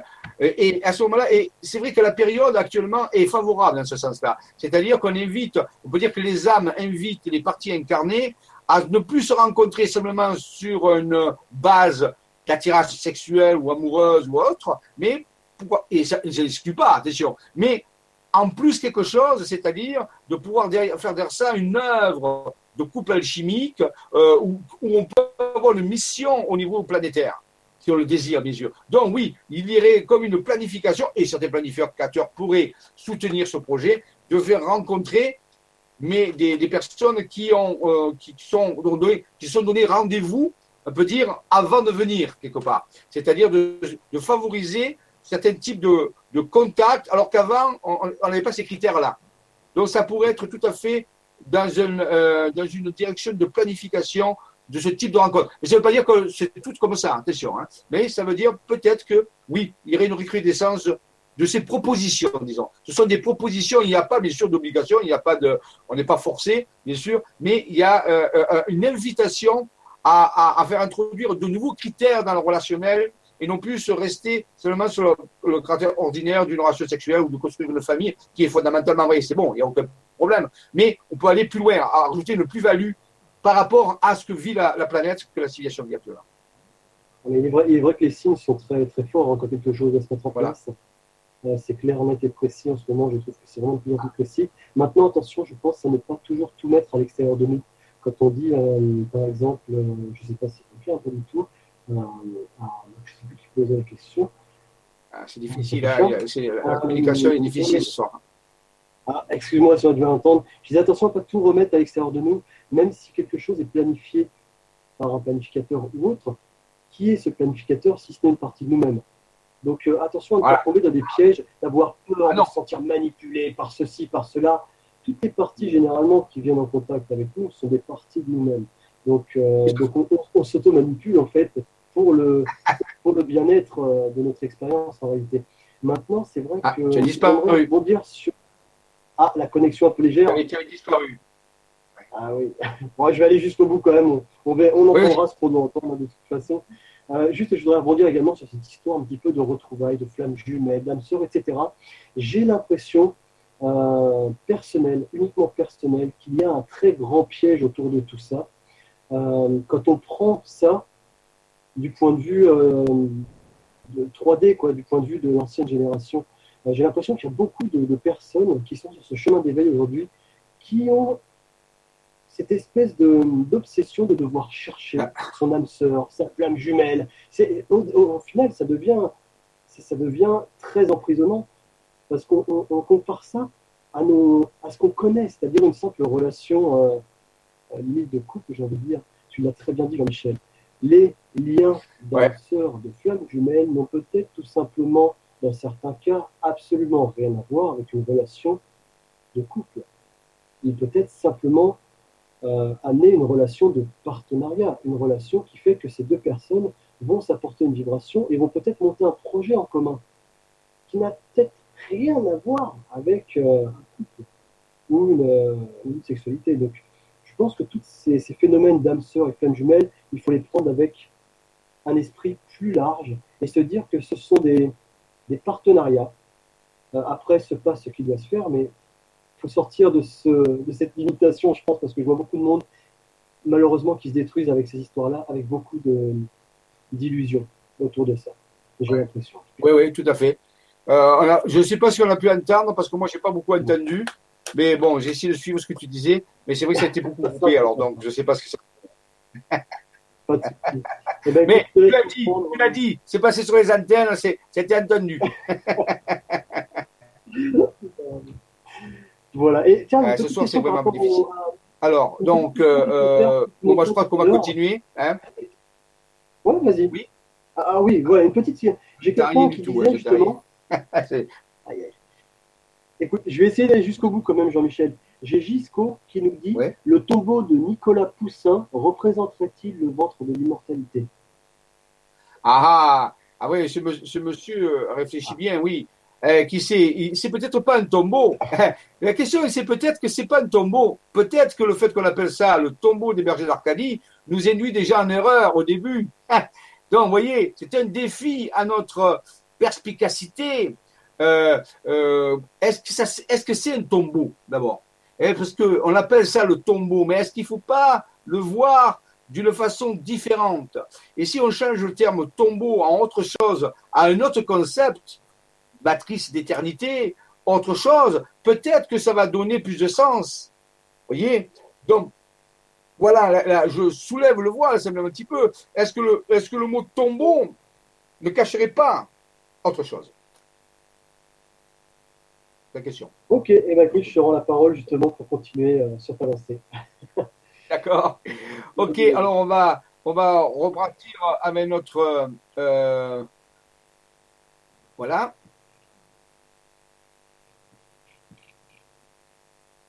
Je vais repartir. Tu me dis si c'est OK. Tu peux y aller, c'est bon pour moi. Le village de C'est bon. Ah, super. Donc, euh, je vais passer en diaporama. Ah, ah. J'espère qu'il va. Je ne sais pas s'il est. Bon, tenez. Ah. Bon. Voilà, il est bloqué. Voilà. Aïe, aïe, aïe. Le, diaporama, il est bloqué. Aïe. Ah, ça y est. Ah, ça, ça chauffe, au- ça chauffe au dur. Ah, ça y est, voilà, c'est reparti. Alors, d'autres structures, toujours du côté de Rennes-Château, donc on va balayer. Je crois que vous avez compris maintenant. Euh, ici, par exemple, une structure pyramidale et le, centre, la structure pyramidale, lorsqu'on voit au-dessus une pyramide de dessus, on s'aperçoit que c'est un carré avec deux diagonales qui se croisent à leur centre. Et donc, c'est vu dessus d'une pyramide. Si on voit ça ici, on s'aperçoit que eh la- le, centre de cette pyramide vue de dessus, ce serait la pique de Laval-Dieu. Curieusement, le mot est bizarre. La vallée de Dieu. Le pic de, la pique de Laval-Dieu. Et justement, c'est une pique, c'est une, c'est une chaîne, c'est une, on peut dire une ligne de, de collines qui, qui s'arrête en plein milieu du paysage. Et c'est relié au fameux schéma de, de qu'avait fait notre ami euh, Henry Lincoln, le temple retrouvé. C'est, le même centre, on peut dire. Donc, vous voyez que pour un même centre d'en- d'endroit, plusieurs schémas peuvent se déployer. Ici, on nous, a- nous amène une information suivante. On avait l'étoile à cinq branches. Et le centre de cette étoile branches, eh c'est la pique de la Val-Dieu, je vous le révèle. Vous lirez le livre, vous verrez, c'est démontré, c'est totalement démontré. Mais là aussi, la pique de la Val-Dieu peut devenir aussi le centre d'une pyramide vue de dessus. Donc, vous voyez, il y a deux fonctions qui se, qui se, qui se mélangent ici, à la fois une fonction d'une étoile à cinq branches qu'on appelle un pentalpha. Alors, bien sûr, que si on ne comprend pas ce que c'est qu'un pentalpha, une étoile à cinq branches, et on ne connaît pas les propriétés euh, de ces structures, ben, ça ne nous dit pas grand-chose. Et si on ne connaît pas les propriétés de la pyramide, non plus, ça ne nous dit pas grand-chose. Donc, vous voyez, il faut avoir une certaine forme de connaissance euh, pour pouvoir mieux apprécier euh, pourquoi on fait un- un- un- pourquoi les schémas nous mettent en relation entre une étoile à cinq branches et une pyramide. Quel est le point commun qu'il peut y avoir? Vous voyez, c'est une forme de dialogue de, ces deux univers qui dialoguent, nous envoie des connaissances qui dépassent notre entendement, ça dépend de notre pensée ordinaire, mais c'est fait exprès. C'est peut-être aussi fait exprès pour nous apprendre à mieux penser, ou à, disons, à penser différemment. Voilà. Donc, vous voyez, on continue. C'est vraiment une enquête à faire où on doit vraiment quitter sa façon de voir ordinaire pour euh, plonger dans une autre forme de réalité. Voilà encore d'autres types, pareil, de représentation matricielle de cet enseignement, on peut dire, de ce dialogue entre deux univers. Ici, on a le centre, c'est le village de Rennes-le-Château, de cette immense roue gigantesque qui est formée par des villages et des sommets de montagne dans la région du sud-ouest toujours. Et là, bien sûr, euh, c'est un, disque, comme si un disque était posé sur une pyramide. Alors on a une vision un petit peu à la, je dirais comment il s'appelle le peintre là, euh, souvent. Euh, euh, c'est pas Van Gogh, c'est l'autre, euh, Picasso, voilà. C'est la, forme un peu de Picasso, si vous voulez, hein, euh, mais parce que le disque, il faut l'imaginer bien sûr à plat sur le sommet de la pyramide, tandis qu'ici, ben, il, est vu de profil, c'est une espèce de perspective euh, modifiée, mais nous voudrons bien que c'est un disque posé sur une pyramide. Donc, pareil, Qu'est-ce que veulent nous dire ces informations issues de ce dialogue des deux univers? Ces deux univers sont en train de dialoguer et nous envoient des informations qui dépassent bien sûr nos visions ordinaires. Rappelez-vous tout à l'heure, je vous ai parlé de technologie plus grande que cet univers, de technologie qui sort de, de la compréhension de, de, cet univers que nous avons. Donc peut-être ici, nous avons affaire à des technologies, à des, des, des structures qui dépassent notre façon de penser. Mais c'est pas pour ça qu'il faut renoncer à penser c'est une invitation, on peut dire, à, nous dépasser, à changer notre façon de penser vraiment de façon différente si nous voulons comprendre le dialogue entre différents univers. Et c'est aussi un challenge puisque l'humanité, normalement, bientôt va rencontrer, et a déjà rencontré, mais disons, officiellement, elle va rencontrer des intelligences non humaines. Eh bien, il va falloir dialoguer avec eux. Donc, qu'est-ce qui va sortir de ce dialogue? Qu'est-ce qui va sortir? Un petit peu, ici, ici, on a une image entre le dialogue de deux univers, il sort des, des, des, des, signes de communication étranges, eh bien, de notre dialogue avec d'autres intelligences, il va sortir aussi sûrement des choses étranges. C'est comme une forme d'entraînement un petit peu au préalable à la rencontre avec d'autres formes d'intelligence, d'autres formes dimensionnelles.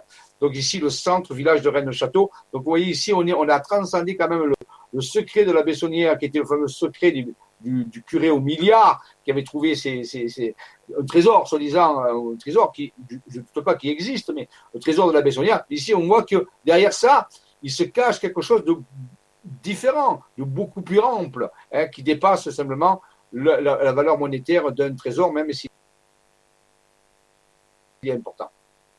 Donc, vous voyez, ici, la matrice de Toulouse, par exemple, un autre type de dialogue. On retrouve l'étoile à cinq branches qui jaillit. Vous voyez, le dialogue est différent. Alors maintenant, bien malin celui qui serait capable d'interpréter de façon facile tous ces signes, tous ces hiéroglyphes, on pourrait dire, tous ces archétypes qui, qui, jaillissent de ce dialogue interuniversel. Ce c'est pas si évident. Donc, je pense que nous devons rentrer dans des états de conscience différents si nous voulons essayer de comprendre. Je pense que notre cerveau à l'état d'éveil que nous avons, l'état normal d'éveil, mais pas suffisant, n'a pas les capacités pour intégrer. C'est un peu comme dans le film Lucie. Je ne sais pas si vous avez vu le film Lucie, où cette personne va, petit à petit, son cerveau va commencer à fonctionner à 10%, à 20%, à 30% et atteindre 100%. Et à 100%, elle va disparaître de cet univers pour se délocaliser. Mais il faudrait avoir un cerveau un petit peu comme Lucie, avoir des, modifications de, d'utilisation de, notre cerveau de façon différente pour du temps, pour essayer de mieux comprendre ce dialogue. Mais c'est pas pas parce que c'est difficile que nous ne pouvons pas le faire. Donc c'est vraiment un vrai défi à notre intelligence et à notre compréhension, et c'est sous nos yeux. Ça, on ne peut pas le réfuter. C'est euh, absolument démontrable. Il n'y a pas de d'interprétation. Il y a simplement des dessins qui apparaissent et nous devons essayer de les comprendre. Voilà, ici, des, agrandissements pour vous montrer. Donc, vous voyez, c'est une façon d'approcher. Ici, un exemple avec le pays Qatar. Donc, vous voyez, de nombreuses matrices, de nombreux dessins pour vous montrer que ce dialogue est riche. C'est un petit peu comme si on avait des lettres, vous voyez, de ce dialogue. C'est comme si on avait un alphabet. Un alphabet, bien sûr, de structure étrange. Je ne sais pas si vous avez vu le film Premier Contact qui vient de sortir, ou si justement une équipe de scientifiques, il y a des extraterrestres qui arrivent sur Terre dans des vaisseaux incroyables, et on, essaie, les humains essaient de communiquer avec eux. Et ils, sont des formes tout à fait différentes. Hein. Ce ne sont pas des, des, humains, mais ils ont des formes tout à fait différentes. Je vous laisserai découvrir en regardant le film qui s'appelle Premier Contact. C'est pas le film Contact avec Justin Foster. Hein. C'est le film Premier Contact qui est sorti en 2017. Et là, vous verrez qu'à la fin, comment cette jeune femme qui est une experte en linguistique va se plonger dans l'étude des symboles qu'utilisent les extraterrestres pour communiquer et qui sont des symboles tout à fait étranges que personne ne comprend. Elle va se mettre dedans, elle va commencer à méditer, elle va travailler avec ces symboles et ces symboles vont modifier son cerveau à tel point qu'elle va pouvoir à un moment donné comprendre en partie ce que veulent dire ces extraterrestres et éviter en réalité un conflit qui allait se déclencher entre les habitants de la Terre et ces extraterrestres où il y avait une mauvaise communication, où les humains ne comprenaient pas ce que voulaient ces extraterrestres. Et le fait qu'elle s'est penchée sur l'étude de, de, ces, de, cette, de ces représentations, de ces symboles très étranges, d'y être consacrée, euh, avoir passé des heures d'études, ça a modifié son cerveau et ça a développé chez elle dans le film une perception de, de son avenir. Si vous voulez, elle était capable de voir tous les phénomènes qu'elle allait pouvoir vivre dans sa vie, ce qui a modifié sa vision, bien sûr. Euh, mais donc, c'est un exemple qui vous montre comment, en se penchant sur des structures qui viennent d'ailleurs, ça modifie, ça aide notre cerveau à se modifier pour mieux fonctionner, fonctionner, fonctionner de façon différente, et ce qui va peut-être aussi déployer des facultés euh, différentes aussi qui vont apparaître. C'est un exemple. Alors ça, c'était le sud-ouest. Eh bien, on a la même côté, rappelez-vous, le sud-ouest, le, sud-est, c'est-à-dire la Provence. Là aussi, là, un autre exemple ici, par exemple, on appelait ça les neuf gardiens du Saint-Sépulcre. Pourquoi? Parce que euh, ces neuf étoiles tournent autour d'une structure qui est dédiée au Saint-Sépulcre. C'est un endroit qui se trouve euh, dans la vallée de la Durance. C'est une sommet de montagne. Vous pouvez essayer de le trouver. Si vous avez une carte de la Provence, vous cherchez le, village Pérol, dans les Bouches du Rhône, je crois, Pérol, et pas très loin de Pérol, près du pont Mirabeau, vous avez un sommet de montagne qui s'appelle Cinq Sépulcres. C'est démontrable, c'est reconnu, c'est Michelin qui l'a fait, qui l'a noté. Donc, et, eh bien, donc ces neuf étoiles entourent une étoile et qui est centrée sur le sommet du Saint-Sépulcre. C'est pour ça qu'on appelle ça les neuf gardiens du Saint-Sépulcre. Maintenant, je ne vous explique pas pourquoi c'est comme, comme ça. Je vous remarque que c'est comme ça que ça fonctionne. Donc, vous voyez ici, il y a comme un langage. Peut-être ici que ces deux univers qui sont en interaction nous indiquent un lieu précis et quelque chose à comprendre particulièrement. Voilà. Donc, qu'est-ce que c'est que ce Saint-Sépulcre? Pourquoi est-il là? Qu'est-ce qu'il y a? Mais il faut continuer à euh, œuvrer dans ce sens si on le souhaite. Vous voyez, ça peut avoir des messages très particuliers. Là, voilà, donc ici aussi, donc dans cette structure, je reviens en arrière, sur, derrière la croix, une autre structure peut apparaître. Rappelez-vous le 8, la structure du 8, le passage, on l'a vu tout à l'heure, c'est pas au même endroit, et eh bien, toujours centré sur le Saint-Sépulcre. Donc, vous voyez que le Saint-Sépulcre, ce fameux, cette fameuse colline dont le sommet s'appelle le Saint-Sépulcre en Provence, a été encodé de deux façons différentes par le dialogue de ces deux univers. Une fois par neuf étoiles à Saint-Branche qui vont devenir les gardiens, et le neuf, c'est le symbole du passage aussi, hein, les neuf mois de la naissance. Donc, le, les, neuf étoiles gardent, les neuf gardiens. Et ça peut nous rappeler les neuf templiers, les neuf premiers chevaliers templiers qui sont allés à Jérusalem, dans le temple d'Or Salomon, trouver les secrets. Hein. Donc, ils étaient neuf, rappelez les neuf gardiens du Saint-Sépulcre, qui ils vont devenir plus tard le gardien des Saint-Sépulcres, hein, c'est, au moins en partie. Donc, quelque part, c'est intéressant de le retrouver dans ce symbolisme ici.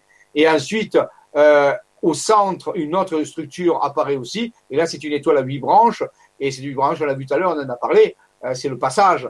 Donc, le sépulcre, c'est aussi un passage, le passage d'un univers à un autre univers. Donc, vous voyez, euh, y a, on commence à peut-être parfois mieux comprendre ce dialogue interuniversel. Peut-être parce que derrière tout ça, il y a une entité qui, qui coordonne tout ça. Je n'ai pas oublié cette entité Isadea dont j'ai parlé tout à l'heure. Mais pour l'instant, on est en train d'étudier un petit peu le terrain, hein, je dirais, l'ensemble des choses que nous avons pour pouvoir ensuite mieux apprécier euh, euh, cette entité, comment elle peut être, comment elle peut interagir. Vous voyez, ici, je vous fais un petit peu un, détail de l'état du terrain, quelque part, avec ces matrices. C'est comme si toutes ces matrices annonçaient le déploiement de cette entité. Peut-être que cette entité est, un univers, peut-être que c'est une entité d'un autre univers, on ne sait pas. Oui, pour l'instant, on, se pose des questions, mais on étudie l'interaction des deux univers. Et peut-être qu'en étudiant l'interaction des deux univers, on va mieux essayer de mieux comprendre à la fois cet univers qui interagit avec nous et un peu mieux notre univers aussi. Ça fera un motif de d'étude. J'ai envie de dire, cette, euh, oui. cette euh, nouvelle univers, ce super esprit, ne serait-il pas euh, aussi une possibilité, hein, comme ça, qui vient la résultante de notre propre expérience dans cet univers-ci redisons, redis ce que tu dis là, parce que j'ai été en train de changer les images. Je disais, cette, cette énergie, cette entité, cette super univers, ne serait-il pas justement la résultante de notre propre expérience? Le résultat de ce que nous sommes en train de faire en ce moment même et depuis des, des ions et des ions. Puisque nous parlons quand même, il faut, quand même remettre, il ne faut pas oublier les choses, hein, on parle quand même de créateurs incarnés ici, de ce que nous sommes.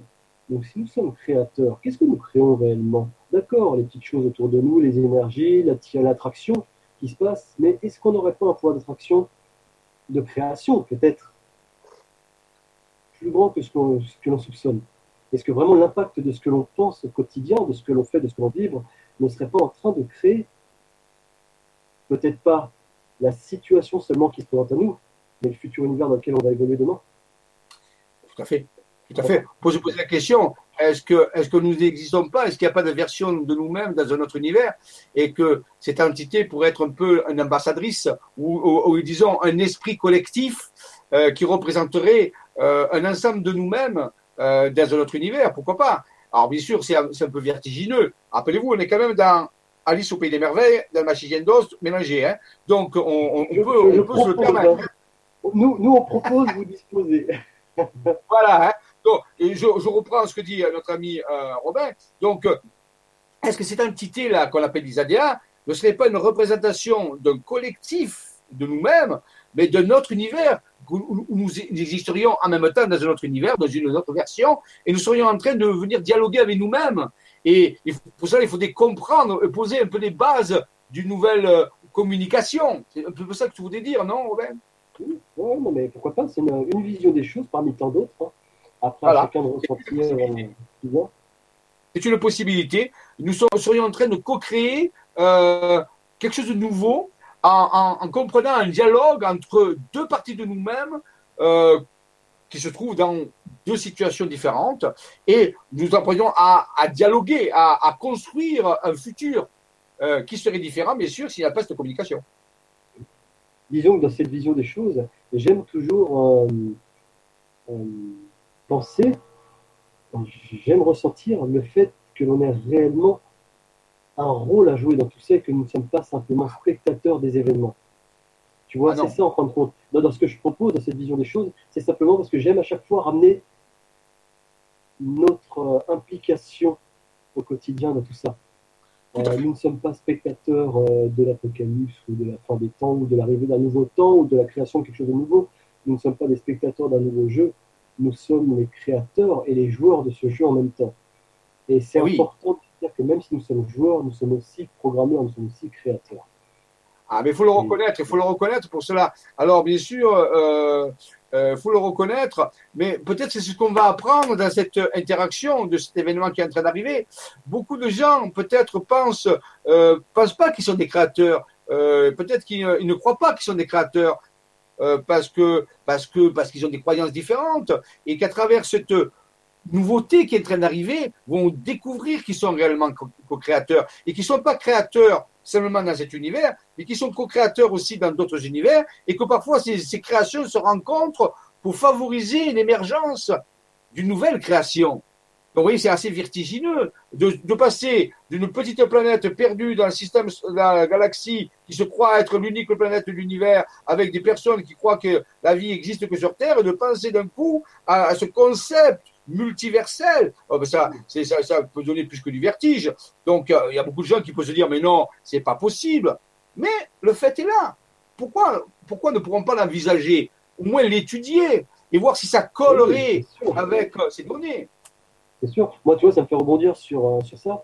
Est-ce que la, le chaos apparent sur notre planète, sans vouloir dramatiser quoi que ce soit, mais quand même, il faut reconnaître que on n'est pas encore sur un paradis sur Terre ici. Est-ce que le chaos euh, qui est créée sur notre planète n'est pas tout simplement la résultante de notre incapacité à nous reconnaître en tant que créateur et à créer par défaut tout et n'importe quoi? Ah oui. Eh, tout à fait. Voilà. Ah oui, pourquoi, euh, pas? Robin, C'est une hypothèse. Moi, je propose, c'est tout. Mais j'aime euh, j'aime réfléchir à, ce genre de choses. Ça intéressant. Et si nous sommes créateurs, si nous sommes co-créateurs, et, et la physique quantique le dit, on ne peut pas être observateur passif. C'est même pas, la peine d'en parler. La physique quantique, la physique, la meilleure physique que nous avons, qui construit toute la technologie d'aujourd'hui, vos téléphones cellulaires, les ordinateurs, les, les, les, plasmas, les technologies virtuelles, tout ce que vous utilisez tous les jours, c'est la physique quantique qui vous donne accès. Donc, vous ne pouvez pas le réfuter. La physique quantique vous le dit, et on ne va pas en remettre Vous ne pouvez pas simplement être observateur passif. Dès que vous observez quelque chose, vous le transformez. C'est reconnu, ça a été démontré, c'est, euh, ça a été fait euh, dans les années 83 avec des expériences, ça a été montré en laboratoire, ça a été refait 150 fois. Euh, c'est démontré. Donc, et, ça va plus loin que ça encore. Là, c'est la base, si vous voulez, c'est le, le, le, truc de base, pour vous dire. Eh bien, le truc de base, vous ne pouvez pas observer quelque chose sans le changer. Donc, vous êtes co-créateur. Et comme tu le dis, Robin, que vous y croyez, que vous n'y croyez pas, ça marche quand même. Ça ne dépend pas du fait que vous vouliez ou pas. Ça marche, c'est l'univers qui est construit comme ça. Donc, vous êtes des co-créateurs par défaut. C'est-à-dire qu'en réalité, vous co-créez, mais vous ne savez pas que vous co-créez. Donc, comme tu dis, tu fais du bazar. Tu fais des pleines de choses qui ne sont pas cohérentes. La seule chose que vous devez faire, c'est de vous d'accepter. Parce que c'est indépendant de votre acceptation. C'est une loi fondamentale de l'univers. Vous ne pouvez pas y échapper. Bah, c'est clair. La physique est catégorique avec ça. Donc, maintenant, ce que vous allez faire, c'est à, accepter que vous êtes co-créateur et de mettre de l'ordre dans vos co-créations. Parce qu'elle pourrait vous détruire, vos co-créations. Aussi bien qu'elle peut vous sublimer, elle peut vous détruire. C'est comme ça. Donc, ça, c'est vraiment important de le comprendre. Et tu as raison de le dire. Nous ne sommes pas jamais. C'est, c'est, pas, c'est pas une option. C'est la physique. Hein, je vous parle ici de quelque chose qui est physique. Je ne vous parle pas de métaphysique. Je vous parle de ça. Si vous en doutez, allez questionner les scientifiques, allez regarder des vidéos scientifiques sur YouTube, achetez des livres de physique et lisez-les. Et vous verrez que c'est vrai. Donc, ceci n'est même pas discutable. Et, on le voit encore, tu vois, par exemple, par rapport à une question qui est, posée euh, de Étoile 1709. Je ne vais pas la poser en intégralité parce qu'elle est très longue, mais tu vois, cette personne nous dit euh, donc bonsoir Étoile. Euh, elle nous demande justement si avec les énergies du moment, on, est, on de bonnes énergies pour changer les choses avec les présidentielles, avec toutes ces choses-là. Elle se pose la question justement de quel, réel pouvoir on a par rapport à ce changement. Est-ce que, euh, alors j'en prends un petit peu, euh, parce qu'il est urgent évidemment de changer de monde, etc. Mais cette personne se demande quelque part si on est de bonne énergie pour faire les choses. Une fois de plus, il ne faut pas attendre sur les énergies extérieures pour faire quoi que ce soit les présidentielles, c'est pas en allant uniquement voter qu'on va changer quelque chose. Notre pouvoir créateur, il est beaucoup, beaucoup, beaucoup plus grand qu'un bulletin de vote. Oh, euh, oui. Ça, hein, bon, je pense que voilà. D'accord? Je ne dis pas qu'il ne faut pas voter, je ne dis pas qu'il faut voter non plus. Chacun fait à sa façon, mais je peux vous dire une chose, et j'en suis persuadé, c'est que le bulletin de vote est très, très, très limité dans votre pouvoir de création. Je pense qu'on peut faire beaucoup plus. Maintenant, quand, comment créer Il y a de multiples. Euh, ateliers qui peuvent vous permettre d'apprendre ce genre de choses, mais nous ne sommes absolument pas victimes des présidentielles, nous ne sommes pas victimes du système en place. Nous l'avons co-créé ensemble et nous allons le co-décréer ensemble, j'ai envie de dire. Donc n'attendons pas les présidentielles pour attendre de voir ce qui va se passer demain.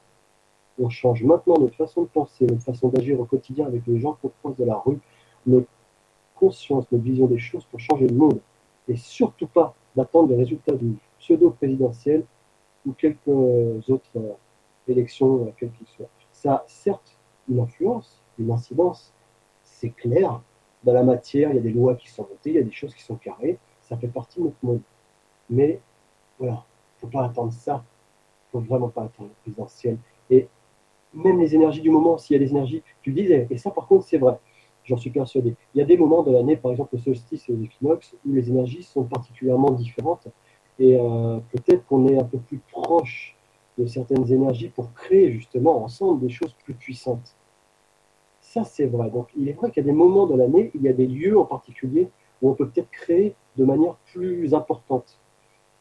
Mais, euh, mais même encore ces lieux-là, même encore ces dates-là, moi, j'ai toujours même pas envie de les attendre. C'est au quotidien, c'est au quotidien qu'on fait. Je vais Ah, pas attendre tous les trois mois pour créer quelque chose et me concentrer dessus. Ben non. Ah non, non, non, bien sûr. Mais donc disons que ça, tous les jours, tous les jours, tu crées, et ce jour-là, il y a une, propu- il y a une l'accélération, si tu veux. Mais ça ne t'empêche pas que tous les jours tu crées, tous les jours tu crées, et tu as raison de le dire. Euh, c'est pas un bulletin, un bulletin de vote qui va changer le destin de la France, le destin du monde. C'est chaque citoyen qui le change tous les jours. Ça, et on peut dire que le bulletin le- est peut-être le reflet à un certain niveau de ce comment pensent les gens. Oui. C'est possible. Si on remet tout notre pouvoir à juste ça, c'est un Ouais. petit peu ça. C'est-à-dire qu'on réfute notre euh, propre création pour dire Ah, clair. moi, je ne prends pas trop de responsabilité dans l'affaire, je ne fais que voter. Je m'occupe pas du Non, reste. non, il n'y a aucun problème avec ça. Bien sûr, bien sûr. Oui. Donc, euh, vous voyez, c'est, tout le monde veut que, la- que les choses changent, mais il y a plein de choses à changer. Ça va se faire graduellement. Voilà. Donc, euh, euh, oui, redisons-le, vous avez votre destin entre vos mains. Et quand plusieurs personnes ont leur destin entre les mains, ils créent un groupe qui a plus de puissance, bien sûr, qu'une personne seule.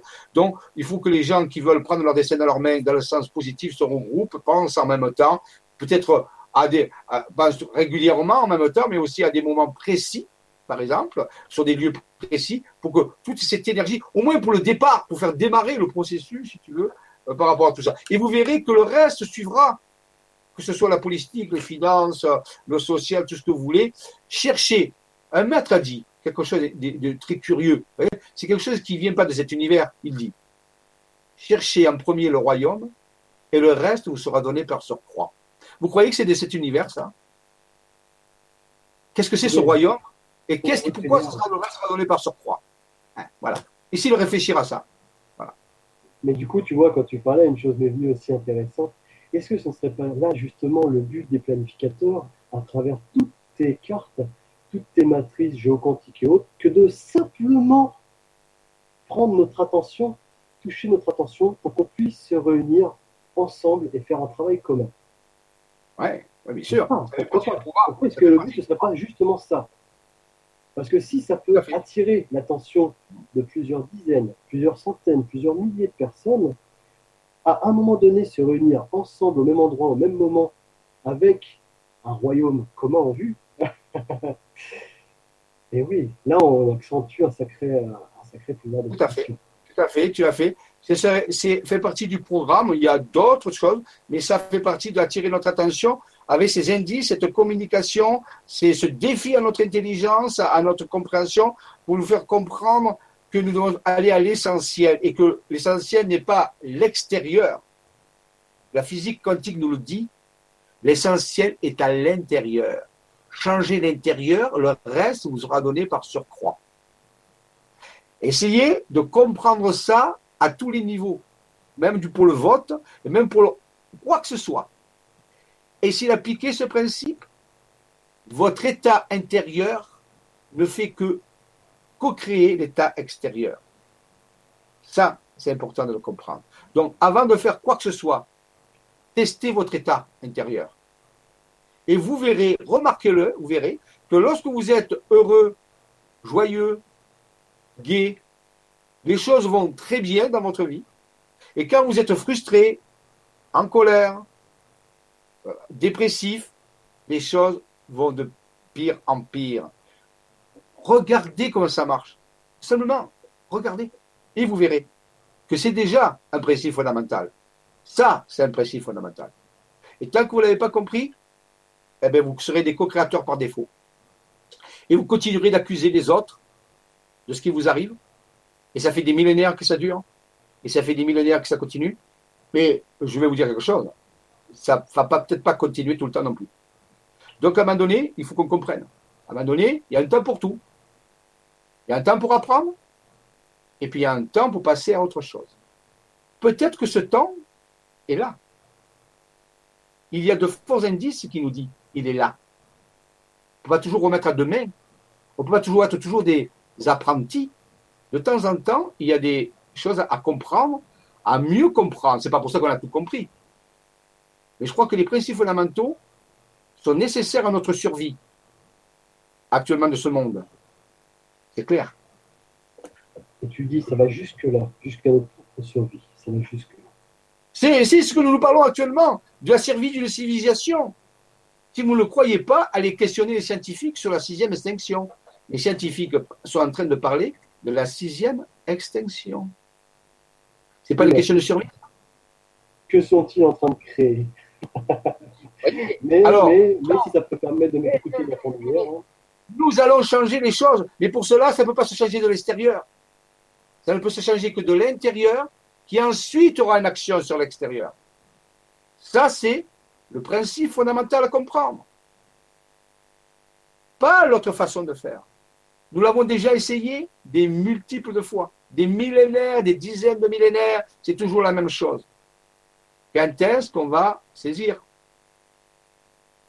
Voilà la chance qui est offerte. C'est pas trop dur quand même à comprendre. La physique vous le dit.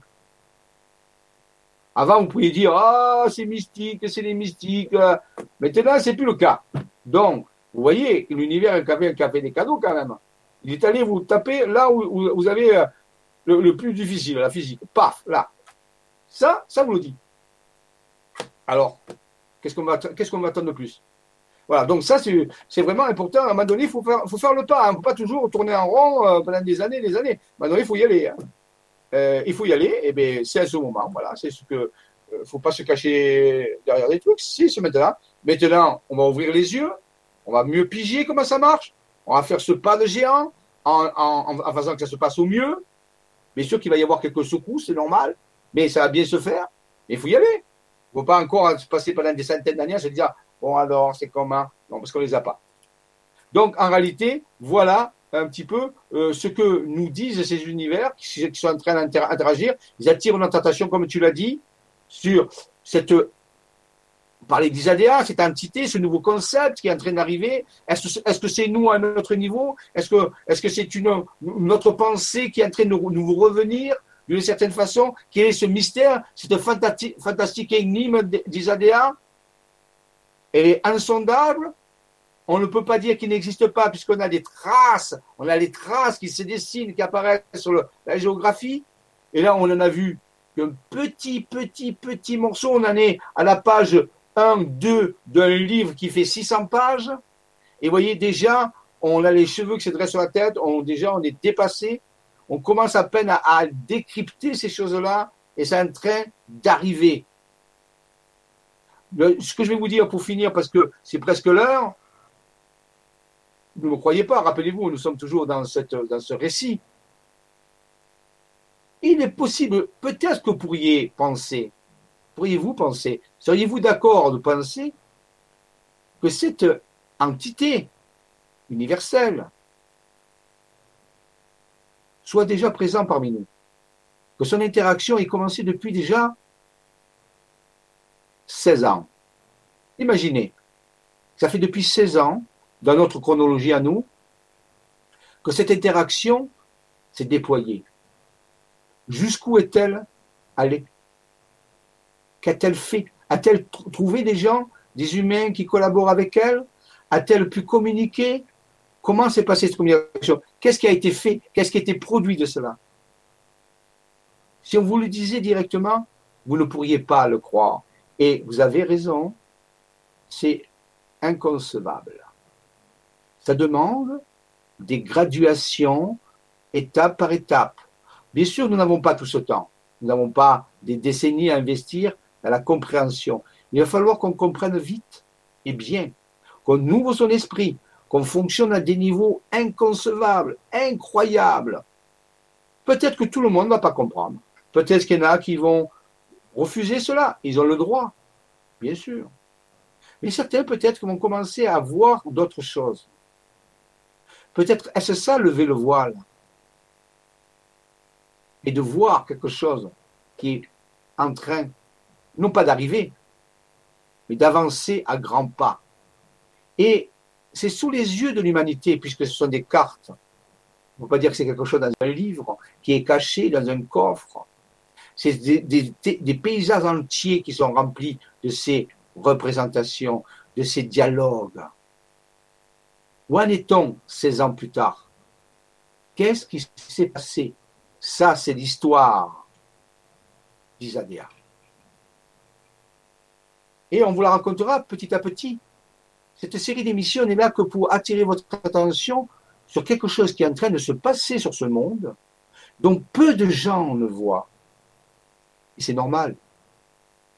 Mais ça peut changer.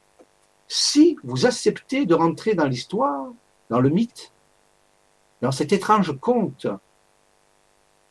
où il y a des faits solides qui apparaissent.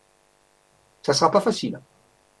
Je finirai avec ça, comme dit Néo, euh, comme dirait Morpheus. On ne vous a pas dit que ce serait facile. On vous a dit que ça pourrait être une vérité. Alors, nous allons revenir dans l'ancienne matrice, pour l'instant, jusqu'à la prochaine fois, ou si vous le désirez, on ira plus loin dans le monde d'Alice au Pays des Merveilles et du Magicien d'Oz. Nous irons plus loin étudier d'autres principes fondamentaux sur la trace d'Isadéa. Petit à petit, nous découvrirons un nouveau paysage, une nouvelle topologie, des nouveaux personnages, des missions, des choses accomplies et des choses qui restent encore à accomplir. Une histoire proprement incroyable. Et je ne vous en voudrais pas si vous n'y croyez pas. C'est normal. Mythe ou réalité? À vous de voir. Est-ce qu'il y a encore une question ou deux avant qu'on se quitte? Eh ben, Écoute, j'en ai deux. si ça te va, Jean-Michel. J'ai un Giscourt qui nous dit euh, rebonsoir. Euh, alors, pourrais-tu, Jean-Michel, s'il te plaît, nous rappeler la cathédrale sous laquelle, euh, à Toulouse, se situe l'obélisque dédié à Mercure? Nous dit justement ah. qu'il sera cet été. ouais. Alors, sous l'obélisque l'oracle de Mercure euh, qui se trouve dans la ville de Toulouse ne se trouve pas sous la cathédrale. On peut dire la cathédrale qui est le plus près, c'est Saint-Cernin. Saint-Cernin. Mais en réalité, d'après certaines recherches, l'oracle se trouverait sous une place, une grande place de Toulouse. Je n'ai pas le nom là, mais qui n'est pas très loin de Saint-Cernin. Dire qu'en réalité, c'était jointif. Mais actuellement, c'est une grande place euh, qui, est, connue le nom m'échappe mais j'avais travaillé dessus, mais bon, je tourne sur la tête, ça m'a échappé. Mais en réalité, si tu te concentres, si tu te concentres sur l'église, la cathédrale Saint-Cernin, tu es connecté à l'énergie. Parce qu'on a fait la connexion entre la place, c'est parce que c'est plus facile de travailler dans une cathédrale qu'en plein milieu d'une place avec des voitures, avec des gens qui passent. Donc en réalité, l'oracle peut dire qu'on a ramené son énergie en Mercure, qui se trouve donc à Toulouse, donc connecté à la cathédrale Saint-Cernin. Et si tu veux aussi travailler sur l'énergie de Toulouse, tu peux aller pas très loin de Saint-Cernin, à un endroit qui s'appelle l'Adorade. L'Adorade, c'est un sanctuaire dans lequel il y a une Vierge Noire. Très puissante énergie. Donc c'est connecté aussi l'Adorade, D-A-U-R-A-D-E, près de la, près de, donc de, la, le fleuve euh, Garonne. Et euh, tu as Saint-Cernin. Les deux, c'est connecté. Maintenant, la place est le même. Si tu y vas, euh, c'est une place, il y a des gens, c'est bruyant. Donc, c'est pas, l'énergie est assez atténuée. Je crois que c'est concentré sur maintenant Saint-Cernin. Donc, le point focal, c'est Saint-Cernin. Voilà. Ok, allez, petite dernière pour la route, une petite question, tiens, pour toi. Ah. Alors, est-ce que tu sais pourquoi donc, euh, le tableau peint par Nicolas Poussin, Les Bergers d'Arcadie, a été conservé par Louis XIV dans sa chambre pendant 30 ans Alors, ça, ça, c'est une conférence pour répondre à ça. Il faut beaucoup d'éléments. Alors, bon, puisqu'on est, dans le, est dans le compte de fait, je ne dis pas que j'ai la vérité. J'ai quelques éléments. Disons, d'après certains chercheurs, je dis bien d'après certains chercheurs, Louis XIV, quoi qu'on en pense, il avait ses défauts et ses qualités, euh, descendait par sa mère et je crois que c'était Anne d'Autriche, me semble bien, euh, de la lignée des Mérovingiens. Il le pensait. Et Mérovingien, c'est roi de droit divin qui, était, qui avait un sang très spécial, c'est ce qu'on raconte dans l'histoire. Mérovingien, hein, donc, il était le premier roi de France, il faut le savoir, hein, fait du royaume, du territoire qui allait devenir la France plus tard. Euh, donc, euh, et il, il, savait que, bon, c'est un peu ésotérique, je vais vous dire, mais bon, que d'après certains, les Mérovingiens descendraient aussi de la descendance du Graal, qu'on appellerait, c'est-à-dire la, la descendance de Marie-Madeleine et de Jésus. Bon, c'était évoqué dans le Da Vinci Code, euh, le fameux film d'Anand Brown. Donc, si on prend cette hypothèse, donc la descendance mérovingienne serait affiliée à la descendance du Graal, Marie-Madeleine et de Jésus, en déposant que Jésus et Marie-Madeleine avaient des enfants. Bon, euh, c'est dans cette hypothèse. À ce moment-là, Louis XIV, après sa mère, pensait qu'il était, relié à cette lignée des Mérovingiens. Et pour cela, il, a eu accès à pas, pas que le tableau de Nicolas il a eu accès à des artefacts, ce qu'on appelle des objets qui ont été en relation avec la vibration des Mérovingiens. Et euh, le tableau, d'après lui,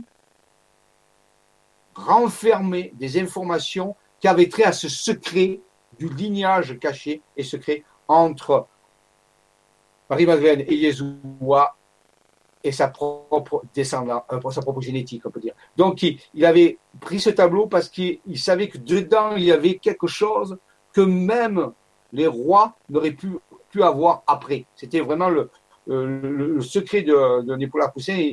Lorsqu'il avait écrit ces choses-là, il avait écrit à son frère, je crois, il dit, celui qui découvrira le secret du tombeau d'Arcadie aura un pouvoir et une connaissance qu'aucun roi ne pourrait avoir. Donc ça veut dire que derrière ça, il se cachait un secret. Et je crois que Louis XIV, dans ses connaissances, puisqu'il était entouré quand même, avait vu vendre ces choses-là et il avait rassemblé autour de lui différents artefacts qui étaient connectés à ce secret. Et je pense que le tableau de Nicolas Poussin, pour lui, était connecté à ce secret. Et je pense, mais ça c'est mon avis personnel, qu'il n'avait pas tort. Voilà. En gros. Ok, ok. Eh bien, écoute, on, on, on, verra pour une prochaine fois pour essayer de trouver une colle là, sur oui, oui, oui, on, on, on, on les gens. Pour ça, ça demande, ça demande des, des, euh, d'étayer. Alors, j'ai, j'ai cherché de. Je vais prendre. Ah.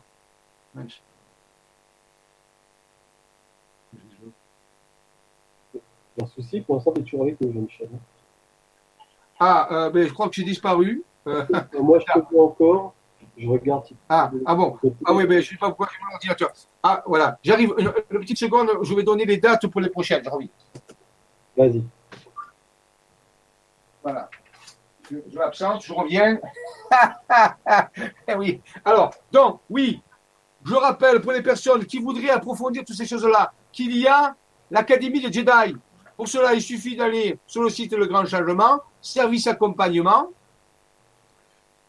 Dans service accompagnement, vous tapez recherche par mots-clés Jean-Michel Raoux, et là, vous avez accès à tous les ateliers qu'on a donnés depuis le début, ça fait à peu près 24 ateliers, et actuellement, il y a l'Académie des Jedi, on en est cours 2, euh, je crois que c'est cours 2, module 4, où on étudie tout ce que je vous dis là en profondeur. On est sur actuellement l'étude des initiés, le chemin de l'initié, et comment les, les, passer les épreuves, quelles sont les connaissances qu'ils vont avoir, et tout ceci, je vous le dis, ça complète ce que je peux vous dire en conférence. C'est pas que je vous dis d'y aller, mais si vous voulez avoir des informations beaucoup plus développées, il y a ces ateliers de l'Académie Jedi qui sont faits pour ça, qui sont l'école virtuelle de mystère qu'on a mis en place pour approfondir toutes ces choses-là, comme la Nicolas Poussin, comme bon, la lignée sacrée et, d'autres choses. Donc ça, c'est approprié. Donc la prochaine est le, je crois que c'est la semaine, c'est la semaine prochaine. Oui, je crois que c'est la semaine prochaine. Et c'est le 20, le 20 avril à 20h. Euh, donc, euh, l'atelier du Jedi, l'Académie Jedi, euh, on continue sur le, ce qu'on avait commencé, sur la voie de l'initiation, les principales étapes de l'initié, les grands principes fondamentaux de la voie initiatique. Pour l'instant, c'est ce qui est traité par l'Académie Jedi. Par contre, pour le mois de mai, ce qui est prévu pour l'instant, c'est la Vibra-conférence se tiendra le 23 mai, le 23 mai à 20h. Je, je le dis pour, pour, Robin, si jamais comme ça il met dans son planning, si jamais il est disponible, avec plaisir. Donc, on continuera alors, sur les traces d'Isadia, on n'a pas fini, on a fait que le début. Et le, euh, et l'atelier du, euh, du Jedi, ça sera le 31 mai. ça, bon. Voilà. Donc, je voulais vous tenir ces, informations. Je rappelle aussi, avant de finir, que le voyage aux États-Unis a été repoussé. Bon, pourquoi? Parce que euh, ben, il n'y avait pas assez de personnes inscrites. Il y avait un certain euh, quota qu'il fallait obtenir de personnes inscrites. Et à la place, on fait un voyage dans le Pays Basque mystérieux et le Béarn, où on va activer justement sur une matrice je viens d'expliquer, ces interactions sur ces deux univers, cette fois-ci, ils ont créé la constellation d'Orion avec des, des, glyphes égyptiens et des glyphes, on peut dire, euh, étonnants. Et quand on parcourt cette géographie sacrée, il y a des choses qui se passent, il y a des encodages au niveau du cerveau, des énergies, on reçoit des énergies. Et donc, il y a quelque chose qui est en train de sortir dans le Pays Basque. Ça, on a été averti. Quelque chose qui est en train de se préparer pour le Pays Basque, dans le Béarn, le Pays Basque. Et là, pendant euh, euh, dix jours, on va, il y a un groupe de personnes euh, qui, est, organisé par Emmanuel Poisson et animé par Marie-Josée Wallard et moi-même. On va, pendant dix jours, pérégriner et activer cette interface de communication entre ces deux univers qui se trouvent dans le Pays Basque, les gens auront accès aux cartes, ils auront accès au protocole, dans ce cas-là. Donc, et bien sûr, il y a des choses qui vont se passer. Ils vont faire des rencontres avec des énergies. Ils vont essayer de mieux comprendre. Donc, vous trouverez ça sur la partie le grand changement, la partie voyage, et s'appelle donc euh, tradition et mythologie. Euh, voyage traditionnel et mythologique de Jean -Michel, euh, animé par Jean-Michel Raoux. Et je vous donne les dates. Ici, ce sera donc du 9 au 19 mai 2017. Ça remplace le voyage aux États-Unis qu'on ne peut pas faire pour l'instant. Il y a sûrement des raisons. Il ne faut pas forcer. Il y a eu, je crois qu'on nous a mis en garde en nous disant les États-Unis, c'est pas maintenant, peut-être plus tard. Vous devez, oui, je vais vous dire, des personnes m'ont dit, qu'ils ont reçu des informations, j'ai eu au téléphone il n'y a pas longtemps, qui m'ont dit, vous savez, on nous a dit à eux de me dire que le voyage des États-Unis, c'était pas important maintenant, il y avait plus important, c'était en France, car il y avait des points qui sont connectés à Yellowstone et qui sont des points de commande. C'est difficile à, admettre, mais ces personnes que je ne connais pas, qui m'ont téléphoné, m'ont dit, nous avons reçu des informations qui disent que la France, actuellement, joue un rôle fondamental par rapport à Yellowstone aux États-Unis. Alors, et vu la résistance qu'on a mis pour faire ce voyage, je crois que ça va dans le même sens. Donc, le voyage dans le Béarn au Pays Basque est principalement orienté dans cette, dans cette direction pour œuvrer pour, bien sûr, le Yellowstone et pour la Terre à travers cette géographie sacrée de la constellation d'Orion, on a vu tout à l'heure avec Thomas Berger d'Arcadie, la constellation d'Orion. Et il y, a des points clés à, à, régler pour que ça se passe au mieux.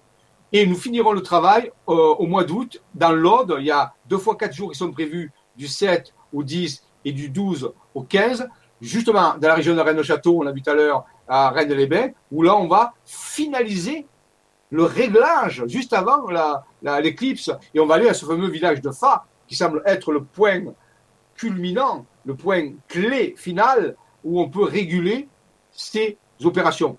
Je n'ai pas dit que c'était les seuls. J'ai dit que nous, à notre connaissance, avec des cartes, avec toutes les informations, on nous indique ces points. Maintenant, s'il y en a ailleurs dans, cette terre, allez-y, faites-le. N'attendez pas. Soyez co-créateurs. Mais au moins, ceux-là sont indiqués déjà. Maintenant, si vous en trouvez d'autres, allez-y. Mais avant le 21 août, quand même. Ce serait bien. voilà ce que je voulais dire. Super. Ben, écoute, merci pour, pour ta conférence, Jean-Michel. Merci pour les questions qui ont été posées. Euh, merci à l'univers de nous avoir permis d'aller jusqu'au bout de cette conférence, malgré la connexion un peu difficile. J'espère que tous les messages auraient été eh oui, la connexion, c'est. Voilà. Mais écoute, merci Robin, c'est quand même, on a quand même pu le faire. L'essentiel, c'est que les formations se passent. On, on comme on l'a expliqué, on n'est pas une chaîne nationale, on n'a pas des connexions avec des fibres. Il y a les vacances, il y a plein, plein de gens qui se connectent. Je crois que c'est un peu victime de son succès Internet actuellement. Ben, les réseaux sont pas en adéquation. C'est un peu comme Paris, qui n'était pas fait pour des millions d'habitants. Eh ben, il y a les embouteillages. Et on vient avec. Et eh bien là, c'est pareil pour Internet. Je ah, confirme. Je confirme. Super. Bon, eh ben, écoute, hein. je te remercie. Robin. Et comme Merci. dirait Obi-Wan Kenobi et le maître Yoda, que la force soit avec toi et qu'elle y reste. Bonne soirée à tous. Bonne soirée à tous et merci pour votre patience. À bientôt pour de nouvelles aventures.